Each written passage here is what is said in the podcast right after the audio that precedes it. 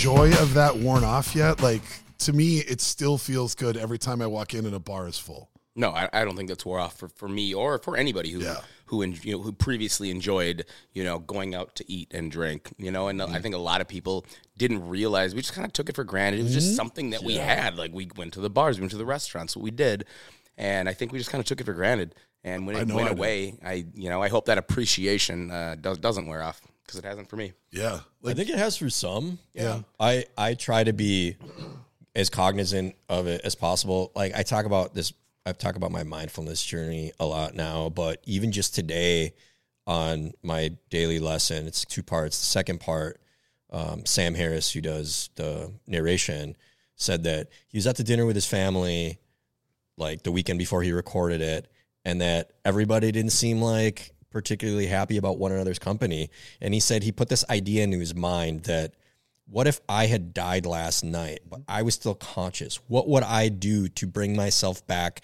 here to be with my family at dinner? And he was like, it instantly transported me into a mood of like mm-hmm. spiritousness, of happiness, of joy.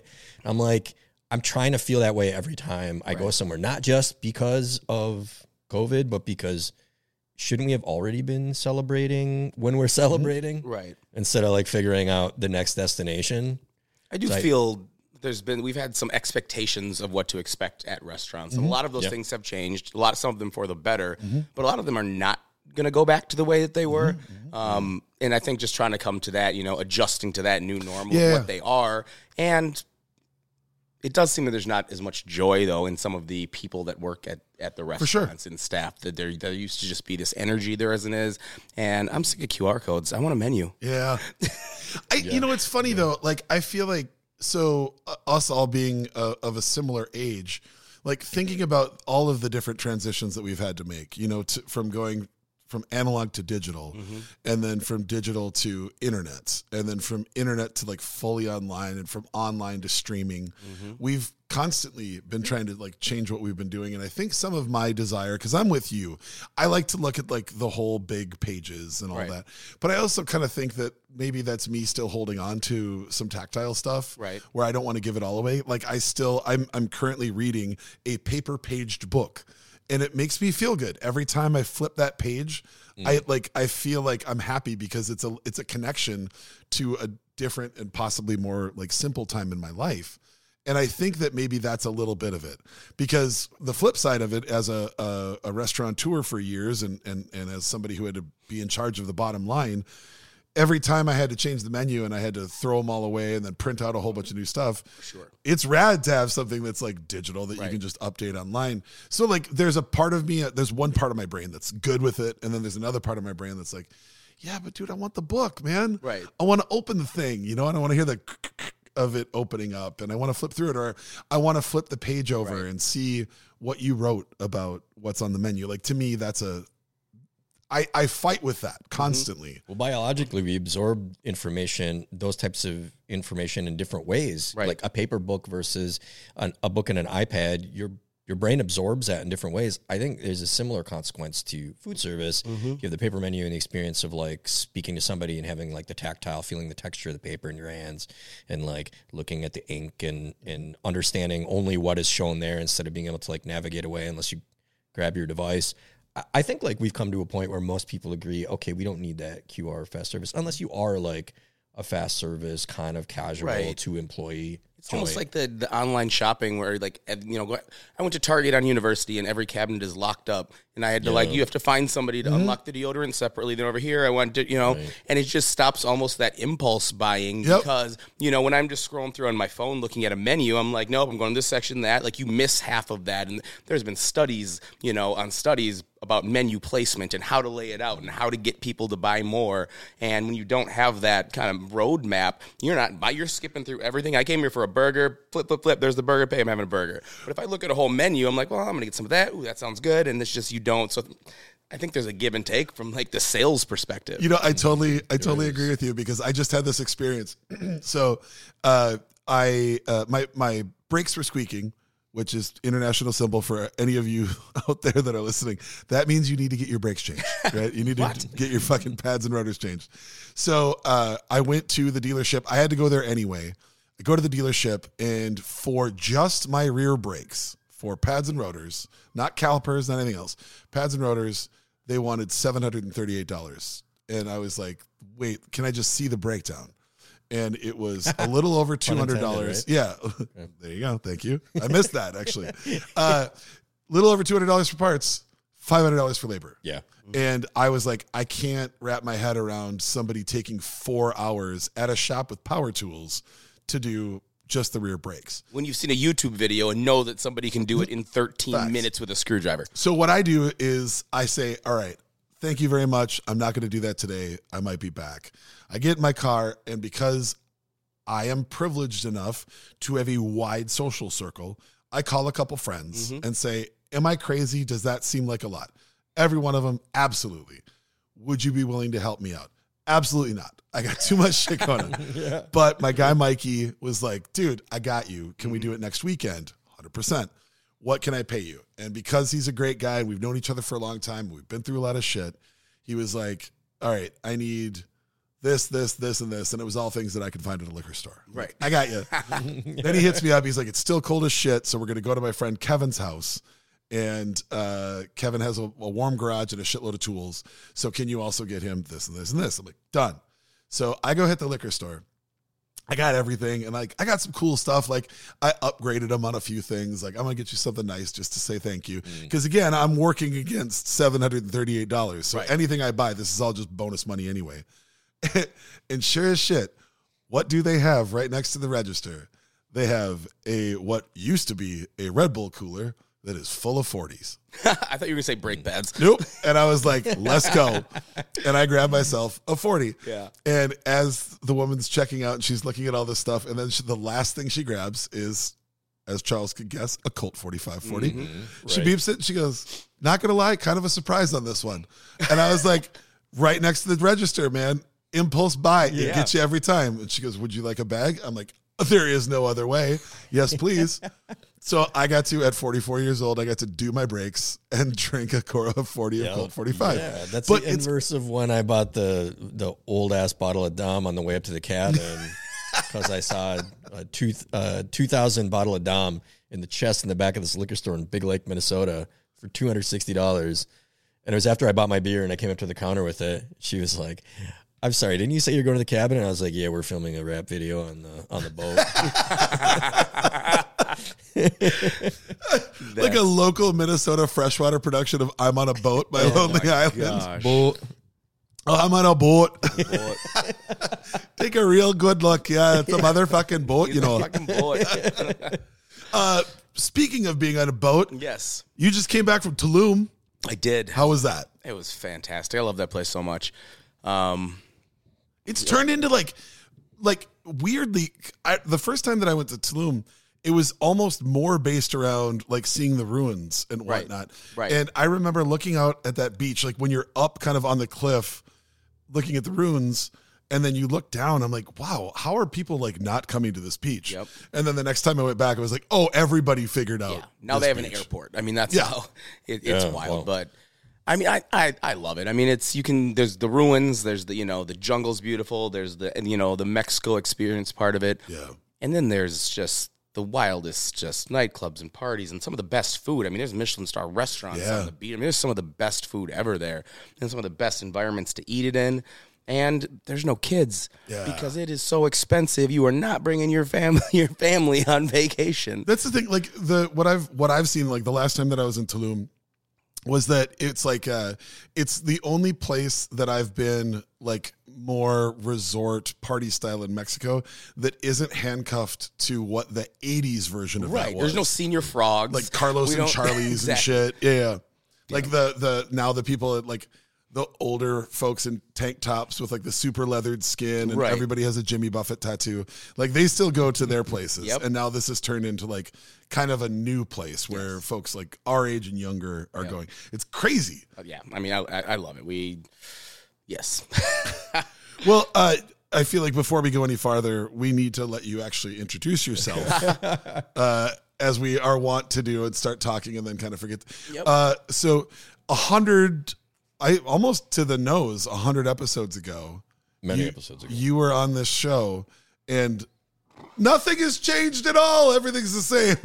yeah, and I've just, just been hanging out, nothing. so Not uh, let everybody know who you are and what you're fucking up to now, man. It's crazy. Oh man, uh, first Justin Sutherland here, uh, hanging out with some good buddies. So thanks for having me back. Um, been up to a lot. I mean, almost died. Wrote a book. Uh, won an Emmy. Uh, had two of my own TV shows. Closed restaurants, open restaurants. Found had a girlfriend. I mean, every yeah, life's wild. So crazy. I just saw the bag with the National Academy. Oh yeah. Oh yeah. Oh yeah. Oh, yeah. No, Oh, we're doing it. I wasn't even paying attention. Then I looked down and I saw the Emmy on the bag. I like. I was like, absolutely. We need to. Take, we need to get a picture with that. I have. Bro, I that'd have. be like if I won the Intercontinental title, I'd just be walking around. The Let's bars get that belt. If Let's you could have seen belt. me post Emmys walking the streets of LA carrying that thing, Yeah, ever, fuck yeah. just walking into bars and slamming on the table, people be like, "Is that real?" I'd be like, "Yeah, motherfucking is." Dude, shout out to uh, Paul Giamatti who just took his to In and Out Burger Right. and, and crushed the meal in his tux. his I tux. love that. Yep. Fucking, we talk about it all the time. Celebrate everything. Take your flowers. Give your flowers. Do your things. That absolutely is worth it. I have I have held an Oscar, and it is surprisingly heavy. It's kind of wild. Uh, I've seen a Grammy, but it was being used as a doorstop, so I didn't want to fucking pick it up.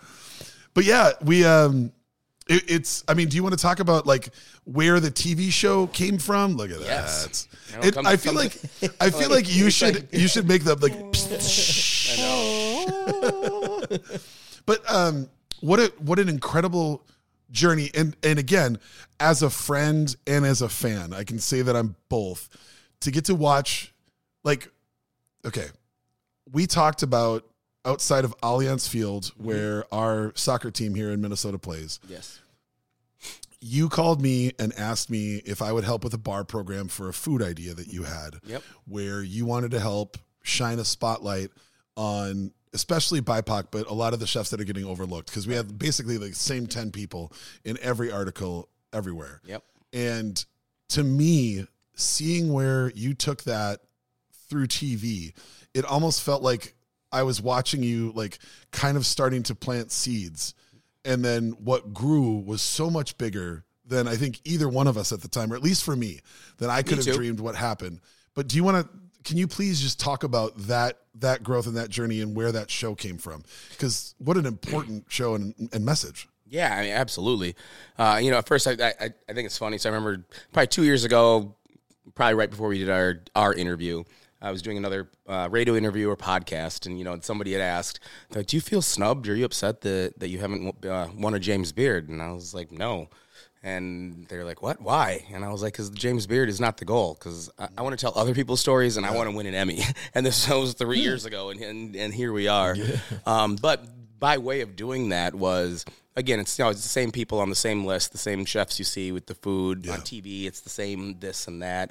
And I really, with the platform that for whatever reason I've been I've been given, I wanted to you know take the spotlight off myself. Um, you know, we had done fast foodies for the same network um, that became wildly successful. So much fun. You know, that's and that's just fun. Um, and and the the Warner and Turner family, they came to me and they were like, "We want you to do a show. What kind of show do you want to make?" And you know, I've always loved the you know the Anthony Bourdain esque travel log, like really getting in, you know, to the to the dirt and grime. Um, but you know, for many reasons, uh, you know, wanted to celebrate the the food of of, of the BIPOC uh, world because it's just so underrepresented.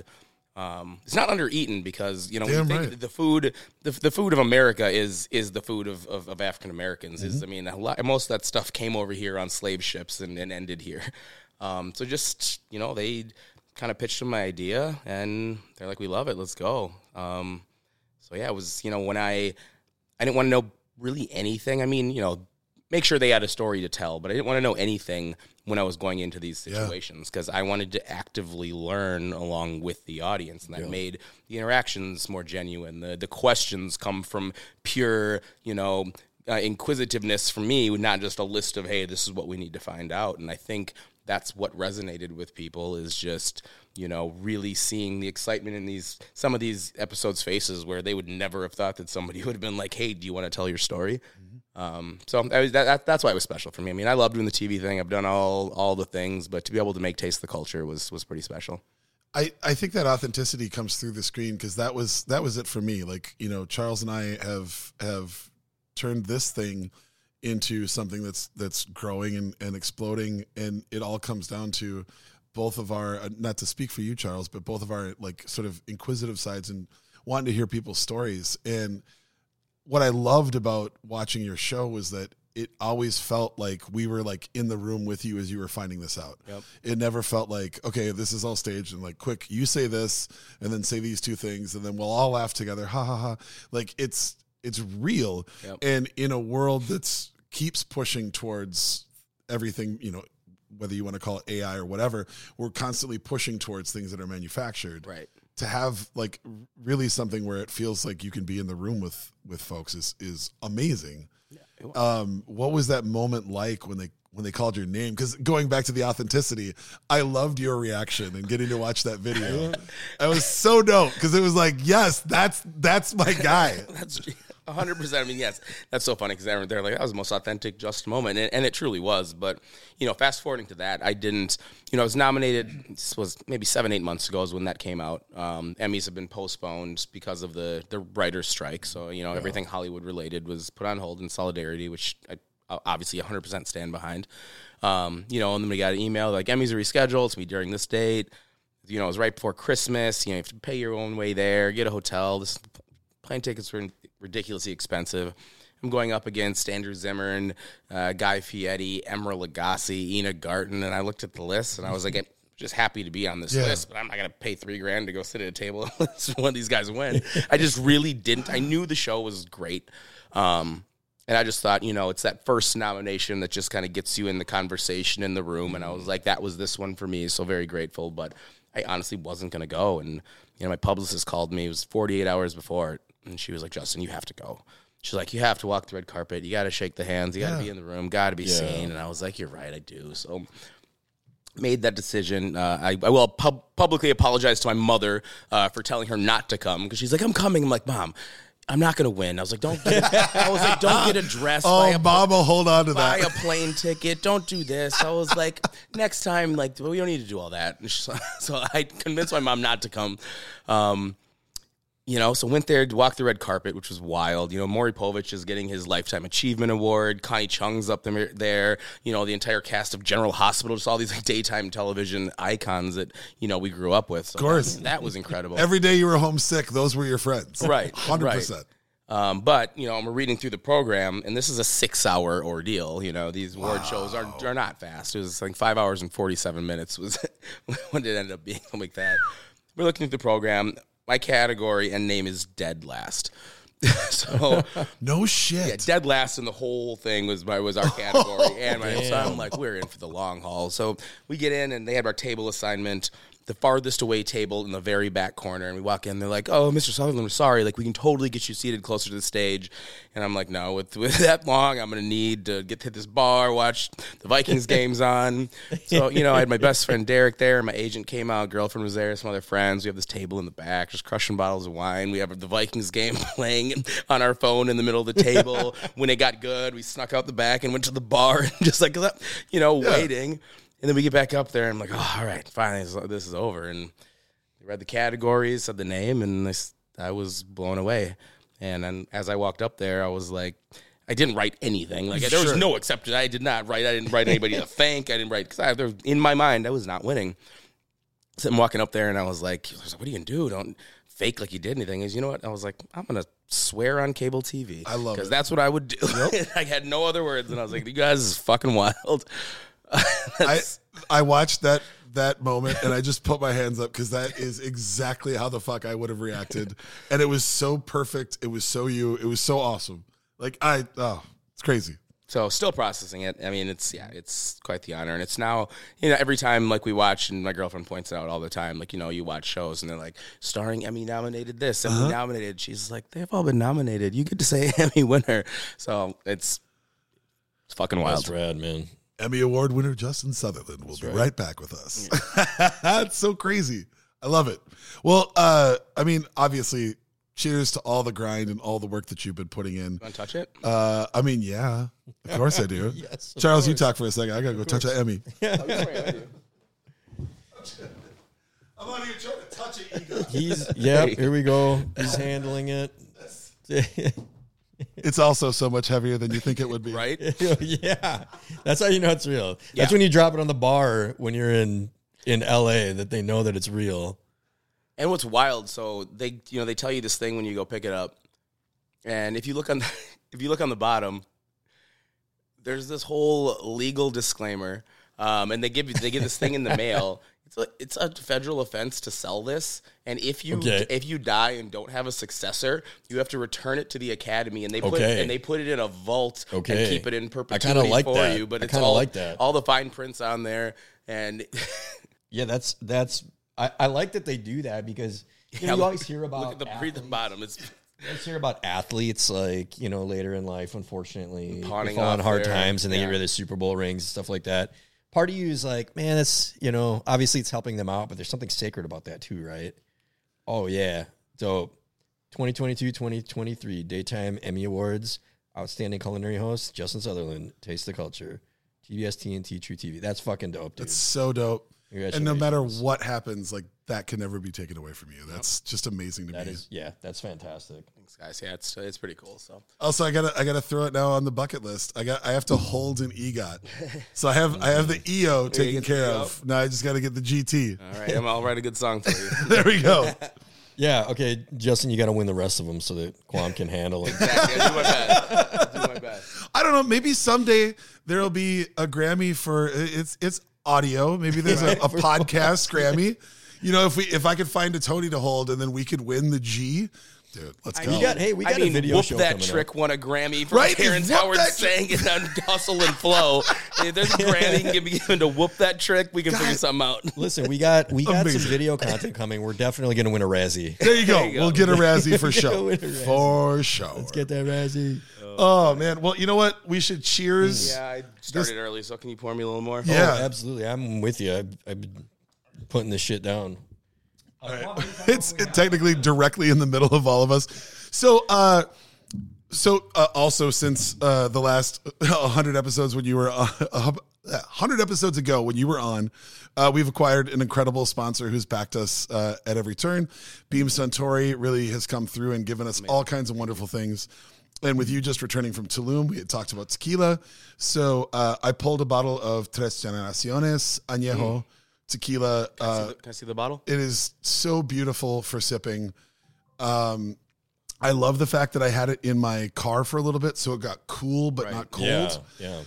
The the sweetness and like the butterscotch in this, the woody notes that kind of come through, but you still can taste a little bit of the grass. I love this. I just think it is such a perfect like sipping tequila. And I just thought for a night like this, where it's a little bit warmer than it has been, but it's still chilly, sitting in this kind of intimate room, this is the vibe that I thought would work best. And boy, uh, Did you think right? I did. Cheers. Hot damn. Yeah, cheers, fellas. It's got like a touch of sweetness, Mm-hmm. almost like a little note of like star anise. Just like a little backing kind of baking spice note. It's really good. That citrus it's almost like an orange peel, though. Mm-hmm. It's more of like that, in, not it's sweet, but uh, it's, I'm, I, I mean, I'm a tequila. That's all I drink right now. I mean, only. I'm I'm with you. I've been um I, I don't know if we've ever talked about it on this show. Um the the website uh Tequila Matchmaker. Have you fucked with that at all? See, I'm, So I really love I love going on there and just kind of checking things out because I'm trying to build um sort of my own tasting course in my head. right. And in the same way, like I'm I'm currently uh, studying wines. I'm going to take my SOM exam, and I'm trying to do the same things when it comes to spirits. And I've loved whiskey for a long time, but a little bit, for lack of a better way of putting it, like the mystery is kind of gone with whiskey for me right now, and it really is there for the agave family. Yep. And we've been fortunate enough to have some really incredible stuff in the show to taste through. And using tools like that to kind of help me learn a little bit more about my palate and also what these should be offering versus what I'm taking in. I feel like, uh, again, because we've talked about my multiple broken noses, I feel like I don't smell quite as well. So I'm always trying to like figure out like where my palate's at. Right.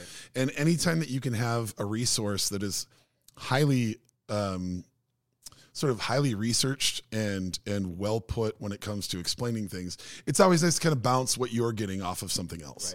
And also one of the reasons that I love drinking with friends is talking about that. Like, what are you getting from this? Every time we sip something on the show, I love listening to what Charles' palate comes up with. I love mm-hmm. hearing what our guest palate comes up with because it also helps me contextualize. Maybe there's some stuff I'm missing. Maybe there's some more nuanced notes that I'm hiding un, underneath sort of a more broad category. And again, just then you can call it R and D when you're drinking.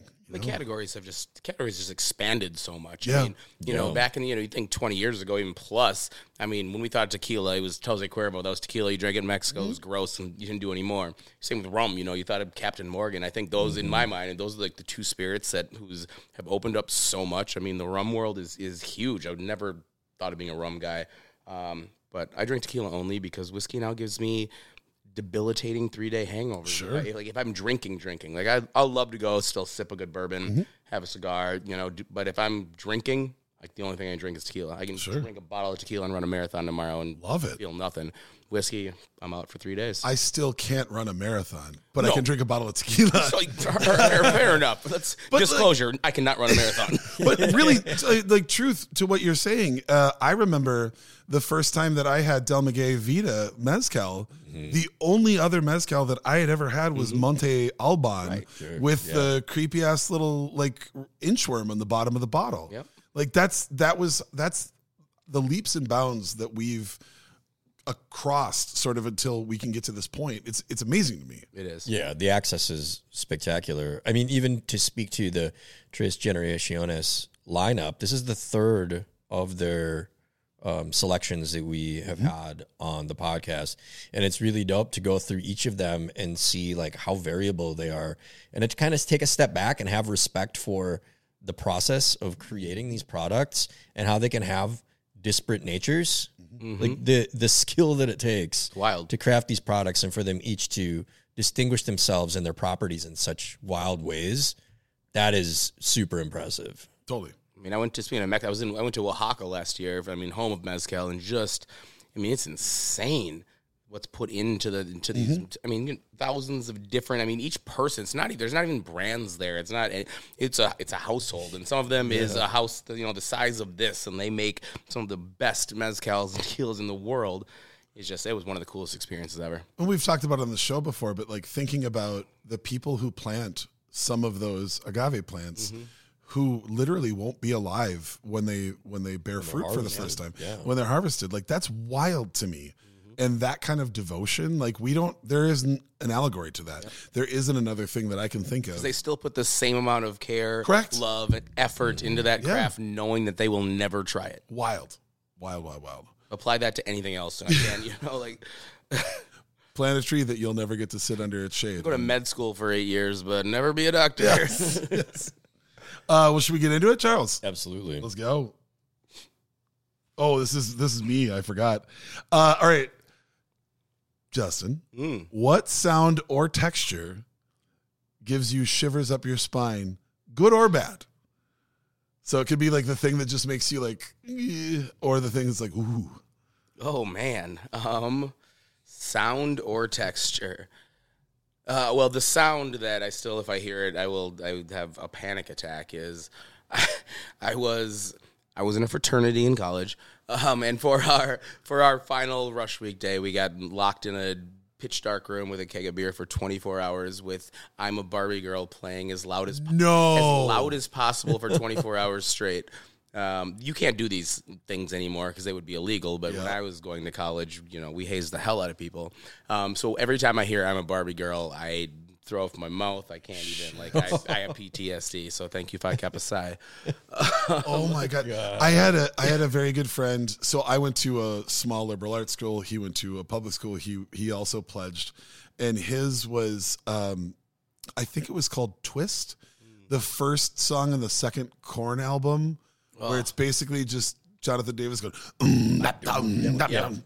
Uh, that was it was that on repeat for eight hours. Yeah, nuts. And he's the same way to this day. hear If that he hears it and he's like, "You got to turn it off, or I got to leave." Ugh, Like wild. the other sound is if you go to Subway and the person in front of you asks for extra mayo, and they take that bottle and they slam it down on the counter like three times, and they go and just watch it, and the guy next to you's like more, more, and it's just the combination of the slamming on the table, the squirting of the oh, mayo, yeah. and the male lover asking for more. That whole combination is like the worst experience of my life. I've I've left. I've, I've just been like, I, I'll pay for his, but I I'm out. mine. I'm out. Just fucking like Kylo Ren glowing red, just more, more. That's also like that's what I hear every time somebody wants mayo on something. That's what happens in my head. So I'm fucking with you on that. But that ugh, I know what I have to do, but I don't know if I have the strength to do it. exactly. yes. Oh my god, uh, Charles, what does that for you?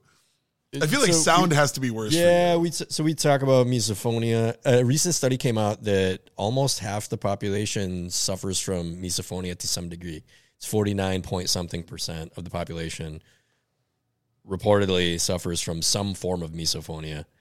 Again, I think that like my my practice of mindfulness is helping me with navigating how many sounds irk me mm-hmm. and also like the effect that it has on my body. I'll point out perhaps the worst one because I also just hate it regardless of the effect that it has on me psychologically. It's one thing when you hear someone eating, right? Chewing is one thing. Chewing with your mouth open, the sound of that is amplified, of course. The worst one, and one of my best friends does this. If you're eating something you really enjoy and you moan while you're chewing, I fucking I can't. I have to leave. Like I have to get in the car. I gotta go. But one of my best friends does this. He chews on food and he goes, "Mm." I'm not kidding. It's a thing that he does. And for years I'm like, dude, dude, what are you why why are you that that sends shivers straight up. Is it horrible that I hate listening to people breathe? which I know is the which is I know is like the most uh, necessary thing for life. So it's like I don't want you to die. I just don't want to listen to you sustain life. Right. I don't want to hear no, I'm with you. I Such a mouth breather. Just- sometimes I don't like hearing myself breathe. Like Same. I got a little stuffed up kind of at the end of the super cold when it got a little bit warmer. And I was laying in bed next to my wife and she's reading and I'm reading. And I was quietly trying to change like every possible shape of my mouth so I couldn't hear myself breathing. Yeah. And finally I was like, I'm gonna go downstairs and watch TV. yeah. She's like, "Why? Why are you?" I'm like, "I, sorry, I gotta go. I need to have some sort of noise on because I was hearing myself breathe." is there a texture that does it for you too, or is it just sound stuff? Like a like a food texture. Are we eh, talking about? anything like touching anything? Yeah, we've Is talked there- we've talked about like prickly sweaters. Oh, yeah, I have yeah, a yeah. major aversion hmm. to Forgot that. about that. Like Marnie knows if she wears certain sweaters, I'll stay the fuck away from her.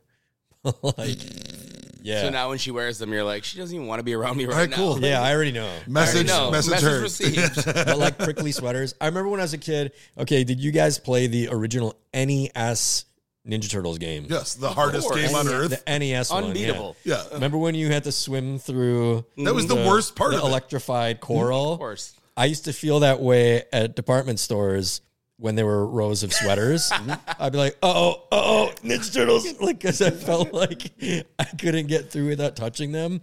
And people don't believe this, but for instance, I was with Derek Reed, Club Caraway, at a store in St. Paul, like a nice retailer. And we were looking at these really nice sweaters. And I was judging them, and he like he couldn't even believe his ears. He was kind of like giggling, but I was like, I'm not joking. But I was judging them as to whether I could touch them or not. and then he was like, What about this one? Can you touch this one? And I was like, That one's a maybe. And then I reached my hand out ever so slowly. And when I touched it, I reared my hand back and I was like, No, I can't touch that one. And he was like, What? This is a serious thing. Have you Yeah. talked to anybody else about that other than the podcast fan? I should. Br- I have work never on brought this up in therapy, but maybe I should. Ooh, here's another thing I want to bring this up. Yeah. I saw a meme yesterday that said, uh, "I miss when you could. Um, I miss when you could touch the TV's fur." Oh yeah, yeah, yeah. yeah. I hadn't thought about uh-huh. that song. I was like, this this meme just teleported my ass to uh-huh. 1987. You could also Remember you rub could your head on it, and it would rub do the the same thing as a balloon, and just give you like, stand yep, up. yeah, rub the fur on your TV. Yeah, why not? I mean, it's fucking real. So the reason that I the reason that I asked this question was I found a new one, and I don't remember this as a child being a thing for me, but I was at a gas station two days ago, and a guy got out of a car next to me as I was finishing pumping my gas and it had just gotten warm enough where I was like I think I could get a car wash and kind of get away with it cuz I had to drive all day. Yeah. And I my car was caked in salt. So I was like perfect there's nobody in line cuz nobody's thinking about car wash. I start following this guy and he has like 1980s windbreaker pants on and there and he's and he's close walking and and I my body it, at least from how it felt my body looked like if I was a puppet and all of your fingers were like my limbs it would be you making a fist like I shrank into myself from the sound of that guy walking and like I don't know where that came from but oh my god it was like crippling Wow. and I I don't recall like that being a thing for me before, but I also couldn't tell you the last time. And this was like old ass, not Right. not super slick, super smooth, like the ones where it was mm. kind of like a rough texture. If you're. That's why I like that sound because it reminds me of how much I loved the Charlotte Hornets and the Dallas Cowboys starter jacket. 100%. Like, I, like that thick Yep. material. Like when I when I hear that sound, I'm like, I want, where Dude. everything's coming back. Why hasn't the starter jacket come back? that makes me think of a long time ago because I'm trying to remember the last time I heard that. Yep. It's, and it it like fucked me up. And it's like and, old shitty like track Yeah. Yep. And if you had asked me, I would have been like, "Oh hell yeah, that's the sound of my childhood." It Mm-hmm. fucking wrecked me. And then again, because it's winter and it's dry, I get. I've talked about it on the show before. One of the things that makes me the most crazy angry for no reason is like if I have over the head, over the ear headphones on and something pulls them off, like if they get caught on a railing or whatever, I like fucking see red and I go full Hulk.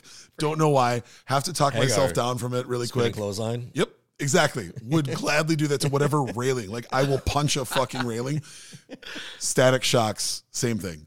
Oh my god! Like when you grab a door handle and you get shocked, and then you're like, "Oh, fine," and then you grab the next door handle and it hits you again. Then you grab your car, and it's a third static shock.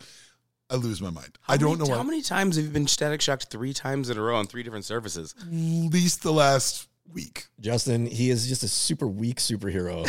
Yep. It's like the, the most minimal electric powers ever. I'm like like a minor annoyance The villain. Yeah. Like, right. "Meow." ah, fuck you, Quam. That's fucking annoying. Ha ha! I'm breaking your concentration. I, am Can't read your mind, breaker. but I can only hear you breathe Yep. all the time. Yep.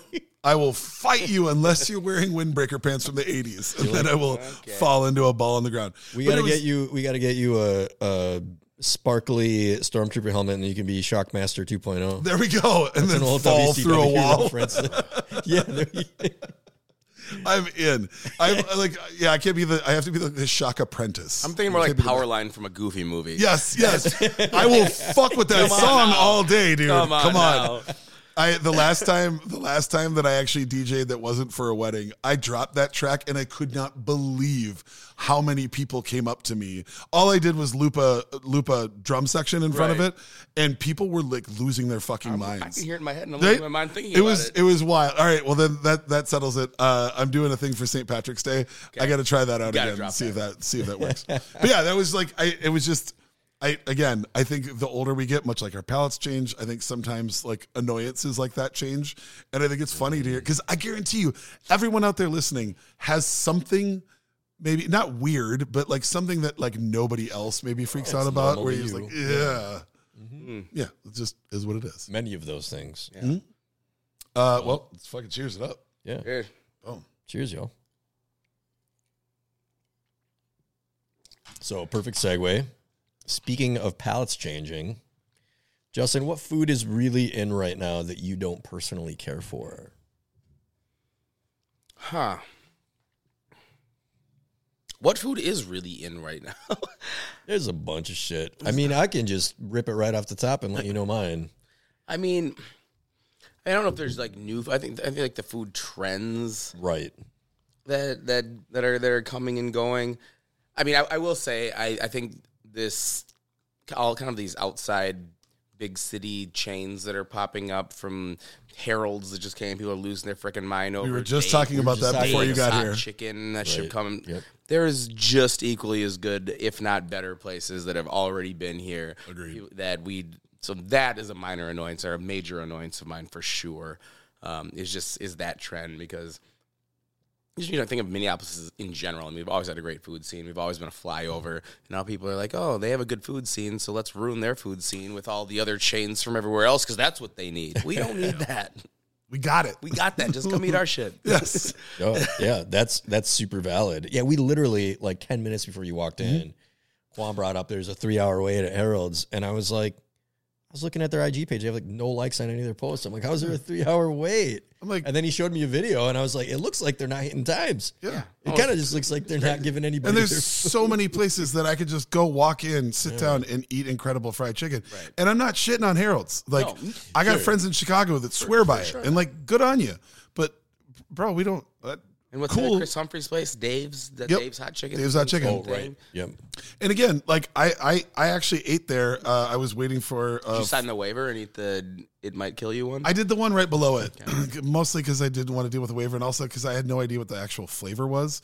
But I was waiting. There's no for flavor if you have to sign a waiver Correct. because it might destroy your life. and I'll and I'll say, I mean, look, it was it was hot. It good on you. The flavor was fine, but Mm-hmm. it's a whole lot of like we'll name it crazy things and we'll do the waiver thing, so people have to actually get scared. It was it was just hot, No. and like that's fine. But again, I got great places that I can go to get hot ass chicken already. Like Nashville Coop is dope. Uh, Revival dope. Like there's a ton of spaces that you can go to and do that. Also, just go get some delicious Popeyes if you need to, and Cub Foods fried chicken. I mess with that. I'll put my own hot sauce on it. I will use your uh, Nashville hot. Holy shit. You throw down with that? Pretty good. It's real good. Uh, the amount of things that I've used your actual fried chicken dredge on, like not fried chicken, Not for fri- bro. We got things that we can talk about. it's a good. It is a good all around. Because I was eating it. It's a good just like seasoning rub. It had no flour to it. Anyway, we can talk. Yeah, we can talk about that later. Well, I, actually, I, I will throw one out. Uh, doing anything in the like, um, like uh, chicken piccata, that kind of thing. Just doing a little dredge and flour, like it changed the entire dish for me, and You that's what I was rad. just thinking eggplant fries. Yeah, hundred percent. That was the first thing that we talked about. Was like, holy shit, let's do eggplant with that. So anyway, more ideas. But yes, the the chains moving in. It's been weird because it was almost like uh, like COVID cleared out everybody watching because we had been pretty vigilant. Right. And COVID kind of got everybody not looking, and now everybody just poking in like, oh no, it's just a one off. Like, don't worry about us. Like I'm not, even I'm not against chains.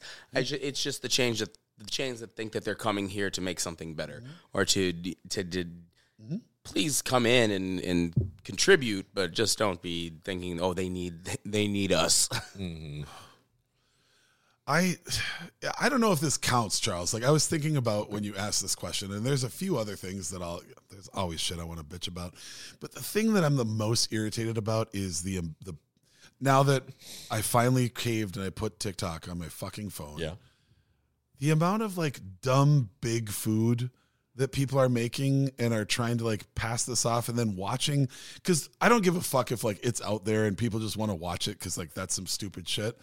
But then watching it get reshared by people on like Facebook and Instagram where I know all of these humans mm-hmm. and then be like, yo, we got to do this sometime.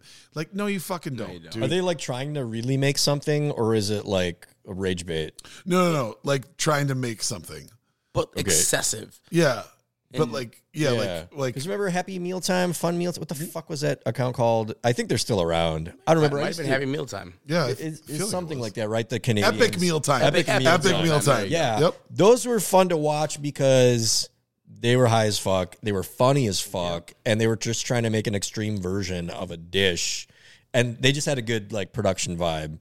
But now there's stuff like that. We're that I talking about can't people taking an entire cow and covering it Yep. in, in gallons of mustard and being like, I'm going to make the largest, uh, what am I, freaking, uh, uh, whatever. like in my the world. rotisserie or like whatever. Like the okay, the one that got me, I that I got, I saw shared Mm. across three different social media platforms by three different people in my world, like human beings that I know, who all posted something like, "Ooh, I got to try this," and it was like uh, gluten free way to make the best burger, and it was basically taking like a bread loaf pan, and then of course it's like pre made, pre shaped, pre frozen burger patties with cheese and onions, stack them vertically, and then coat it in. God, what was it? Fucking Wait, like aligning the bread pan. like like stacking it like poker chips vertically, right? Got it. So it was uh, for listeners' visual giant yeah giant frozen burger patty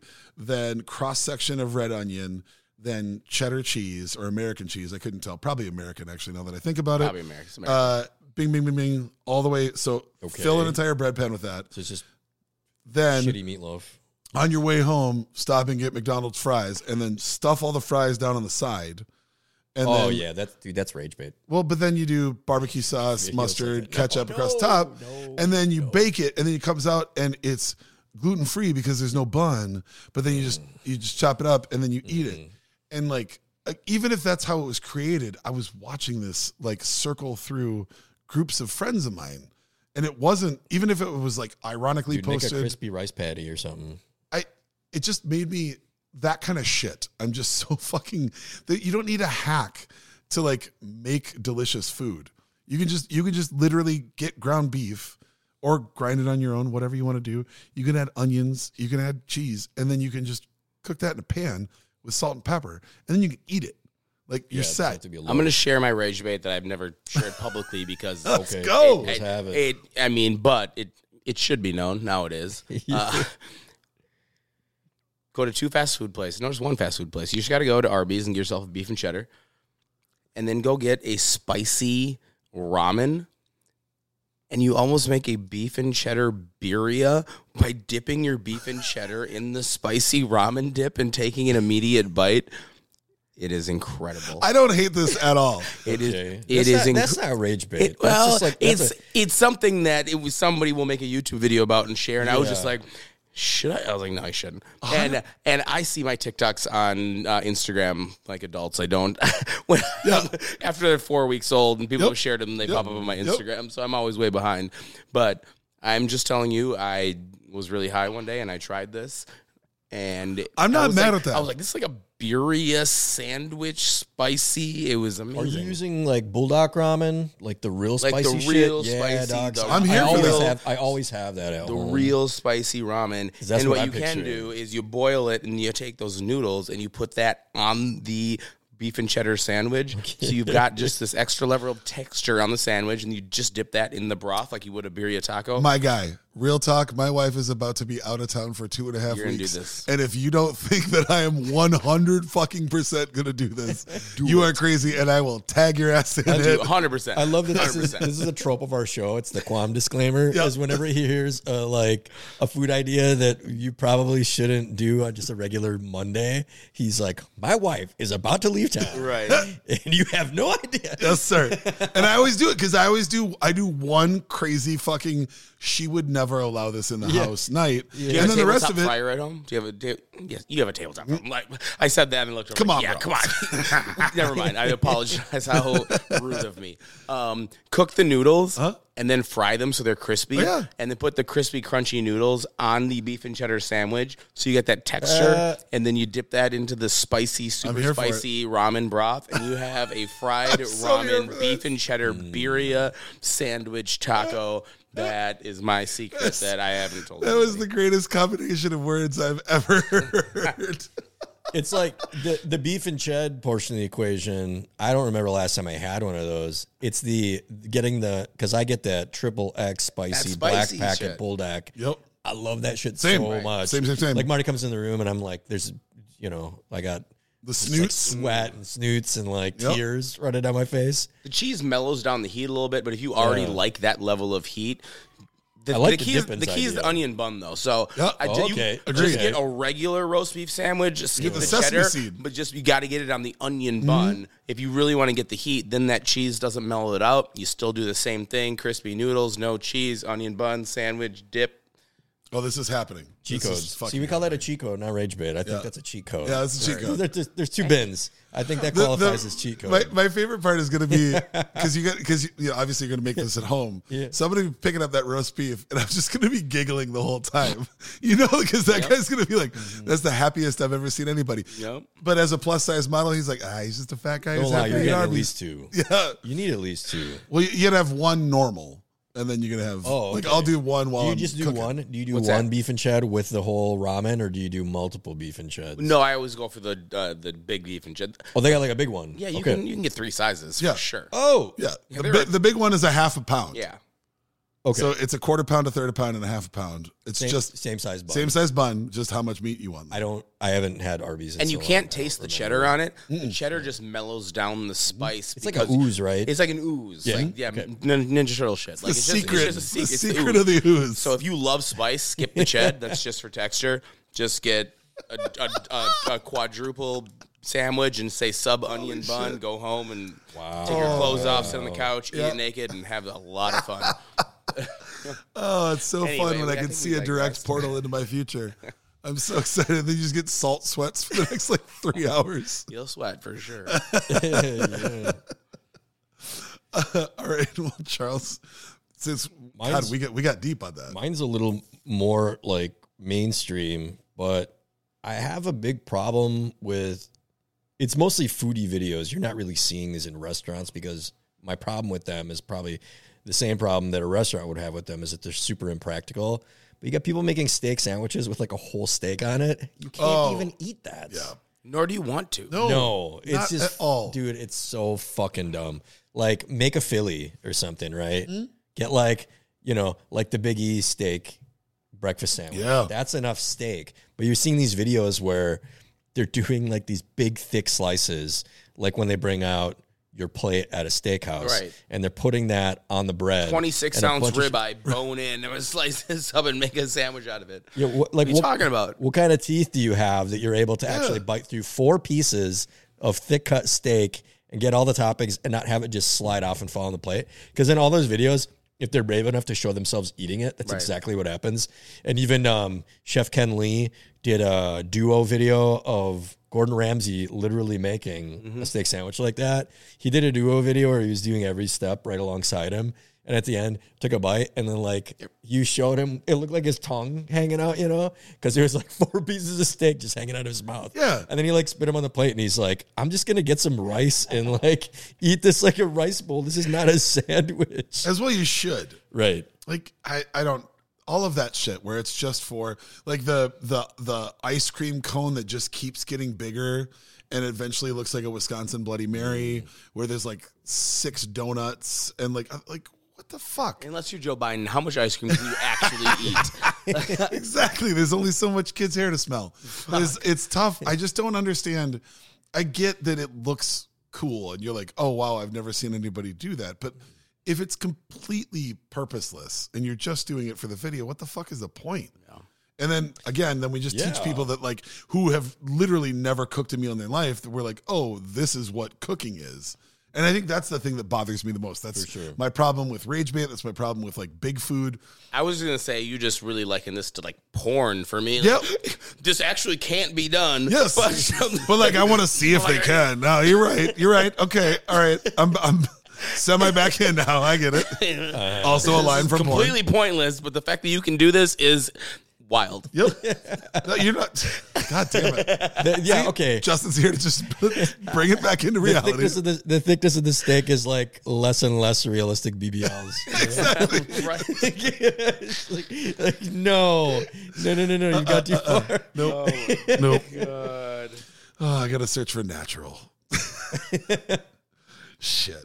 Yeah, Oh, give me man. like, dude, do thin. I know you don't want to rent the fucking meat slicer, but do like medium rare shaved roast beef. It looks beautiful. Everybody loves that. And that's that's And I sexy can food and I can bite through it. There's nothing cooler than watching like paper thin shavings of meat like mm. that. I will take that 10 Yeah. times, 10,000 times over like some fucking thick ass inch thick steak cuts on a sandwich. Choking down. Yeah. Like nobody wants that. Shave it thin, spill a bunch of raclette over it. That's like your classy version, like Yeah. the super classy version of the beef and ched. Yes. Oh, okay, so oh we're my gonna god. Do this. We're gonna make a five-hour dashi broth. Let's go. Shave Oh. raclette over super thinned ribeye. Bro, you have the We're raclette lamp, this- don't you? I have the I raclette. also have a raclette lamp. Let's. Well, two's better than one because that oh takes a long time. We're gonna time. need a couple raclette lamps for sure. Are we gonna are, are we gonna make we- our own version of I this? think we're gonna make our. I think we have to do this. Let's do side by side. Yep. Bulldog and Arby's versus us. Oh my god, this is fucking This is perfect. happening. I still have the the dashi uh, concentrate that you brought me home from Copenhagen. We can actually throw that have in some and too. make the most ridiculous dashi broth, That's Noma. Yeah, the thin Noma. slice. raclette, and then we Raclette, do the beef and Get ched some and the great boudin. onion buns. Yep. Do that. All right, it's happening. God damn it! All right, well I know what I'm doing in February. Let's Make sure the cameraman present so we can get our next Emmy, guys. 'Cause this'll be dear, dear Jeremy Nordine. I will be calling you very soon. Oh man.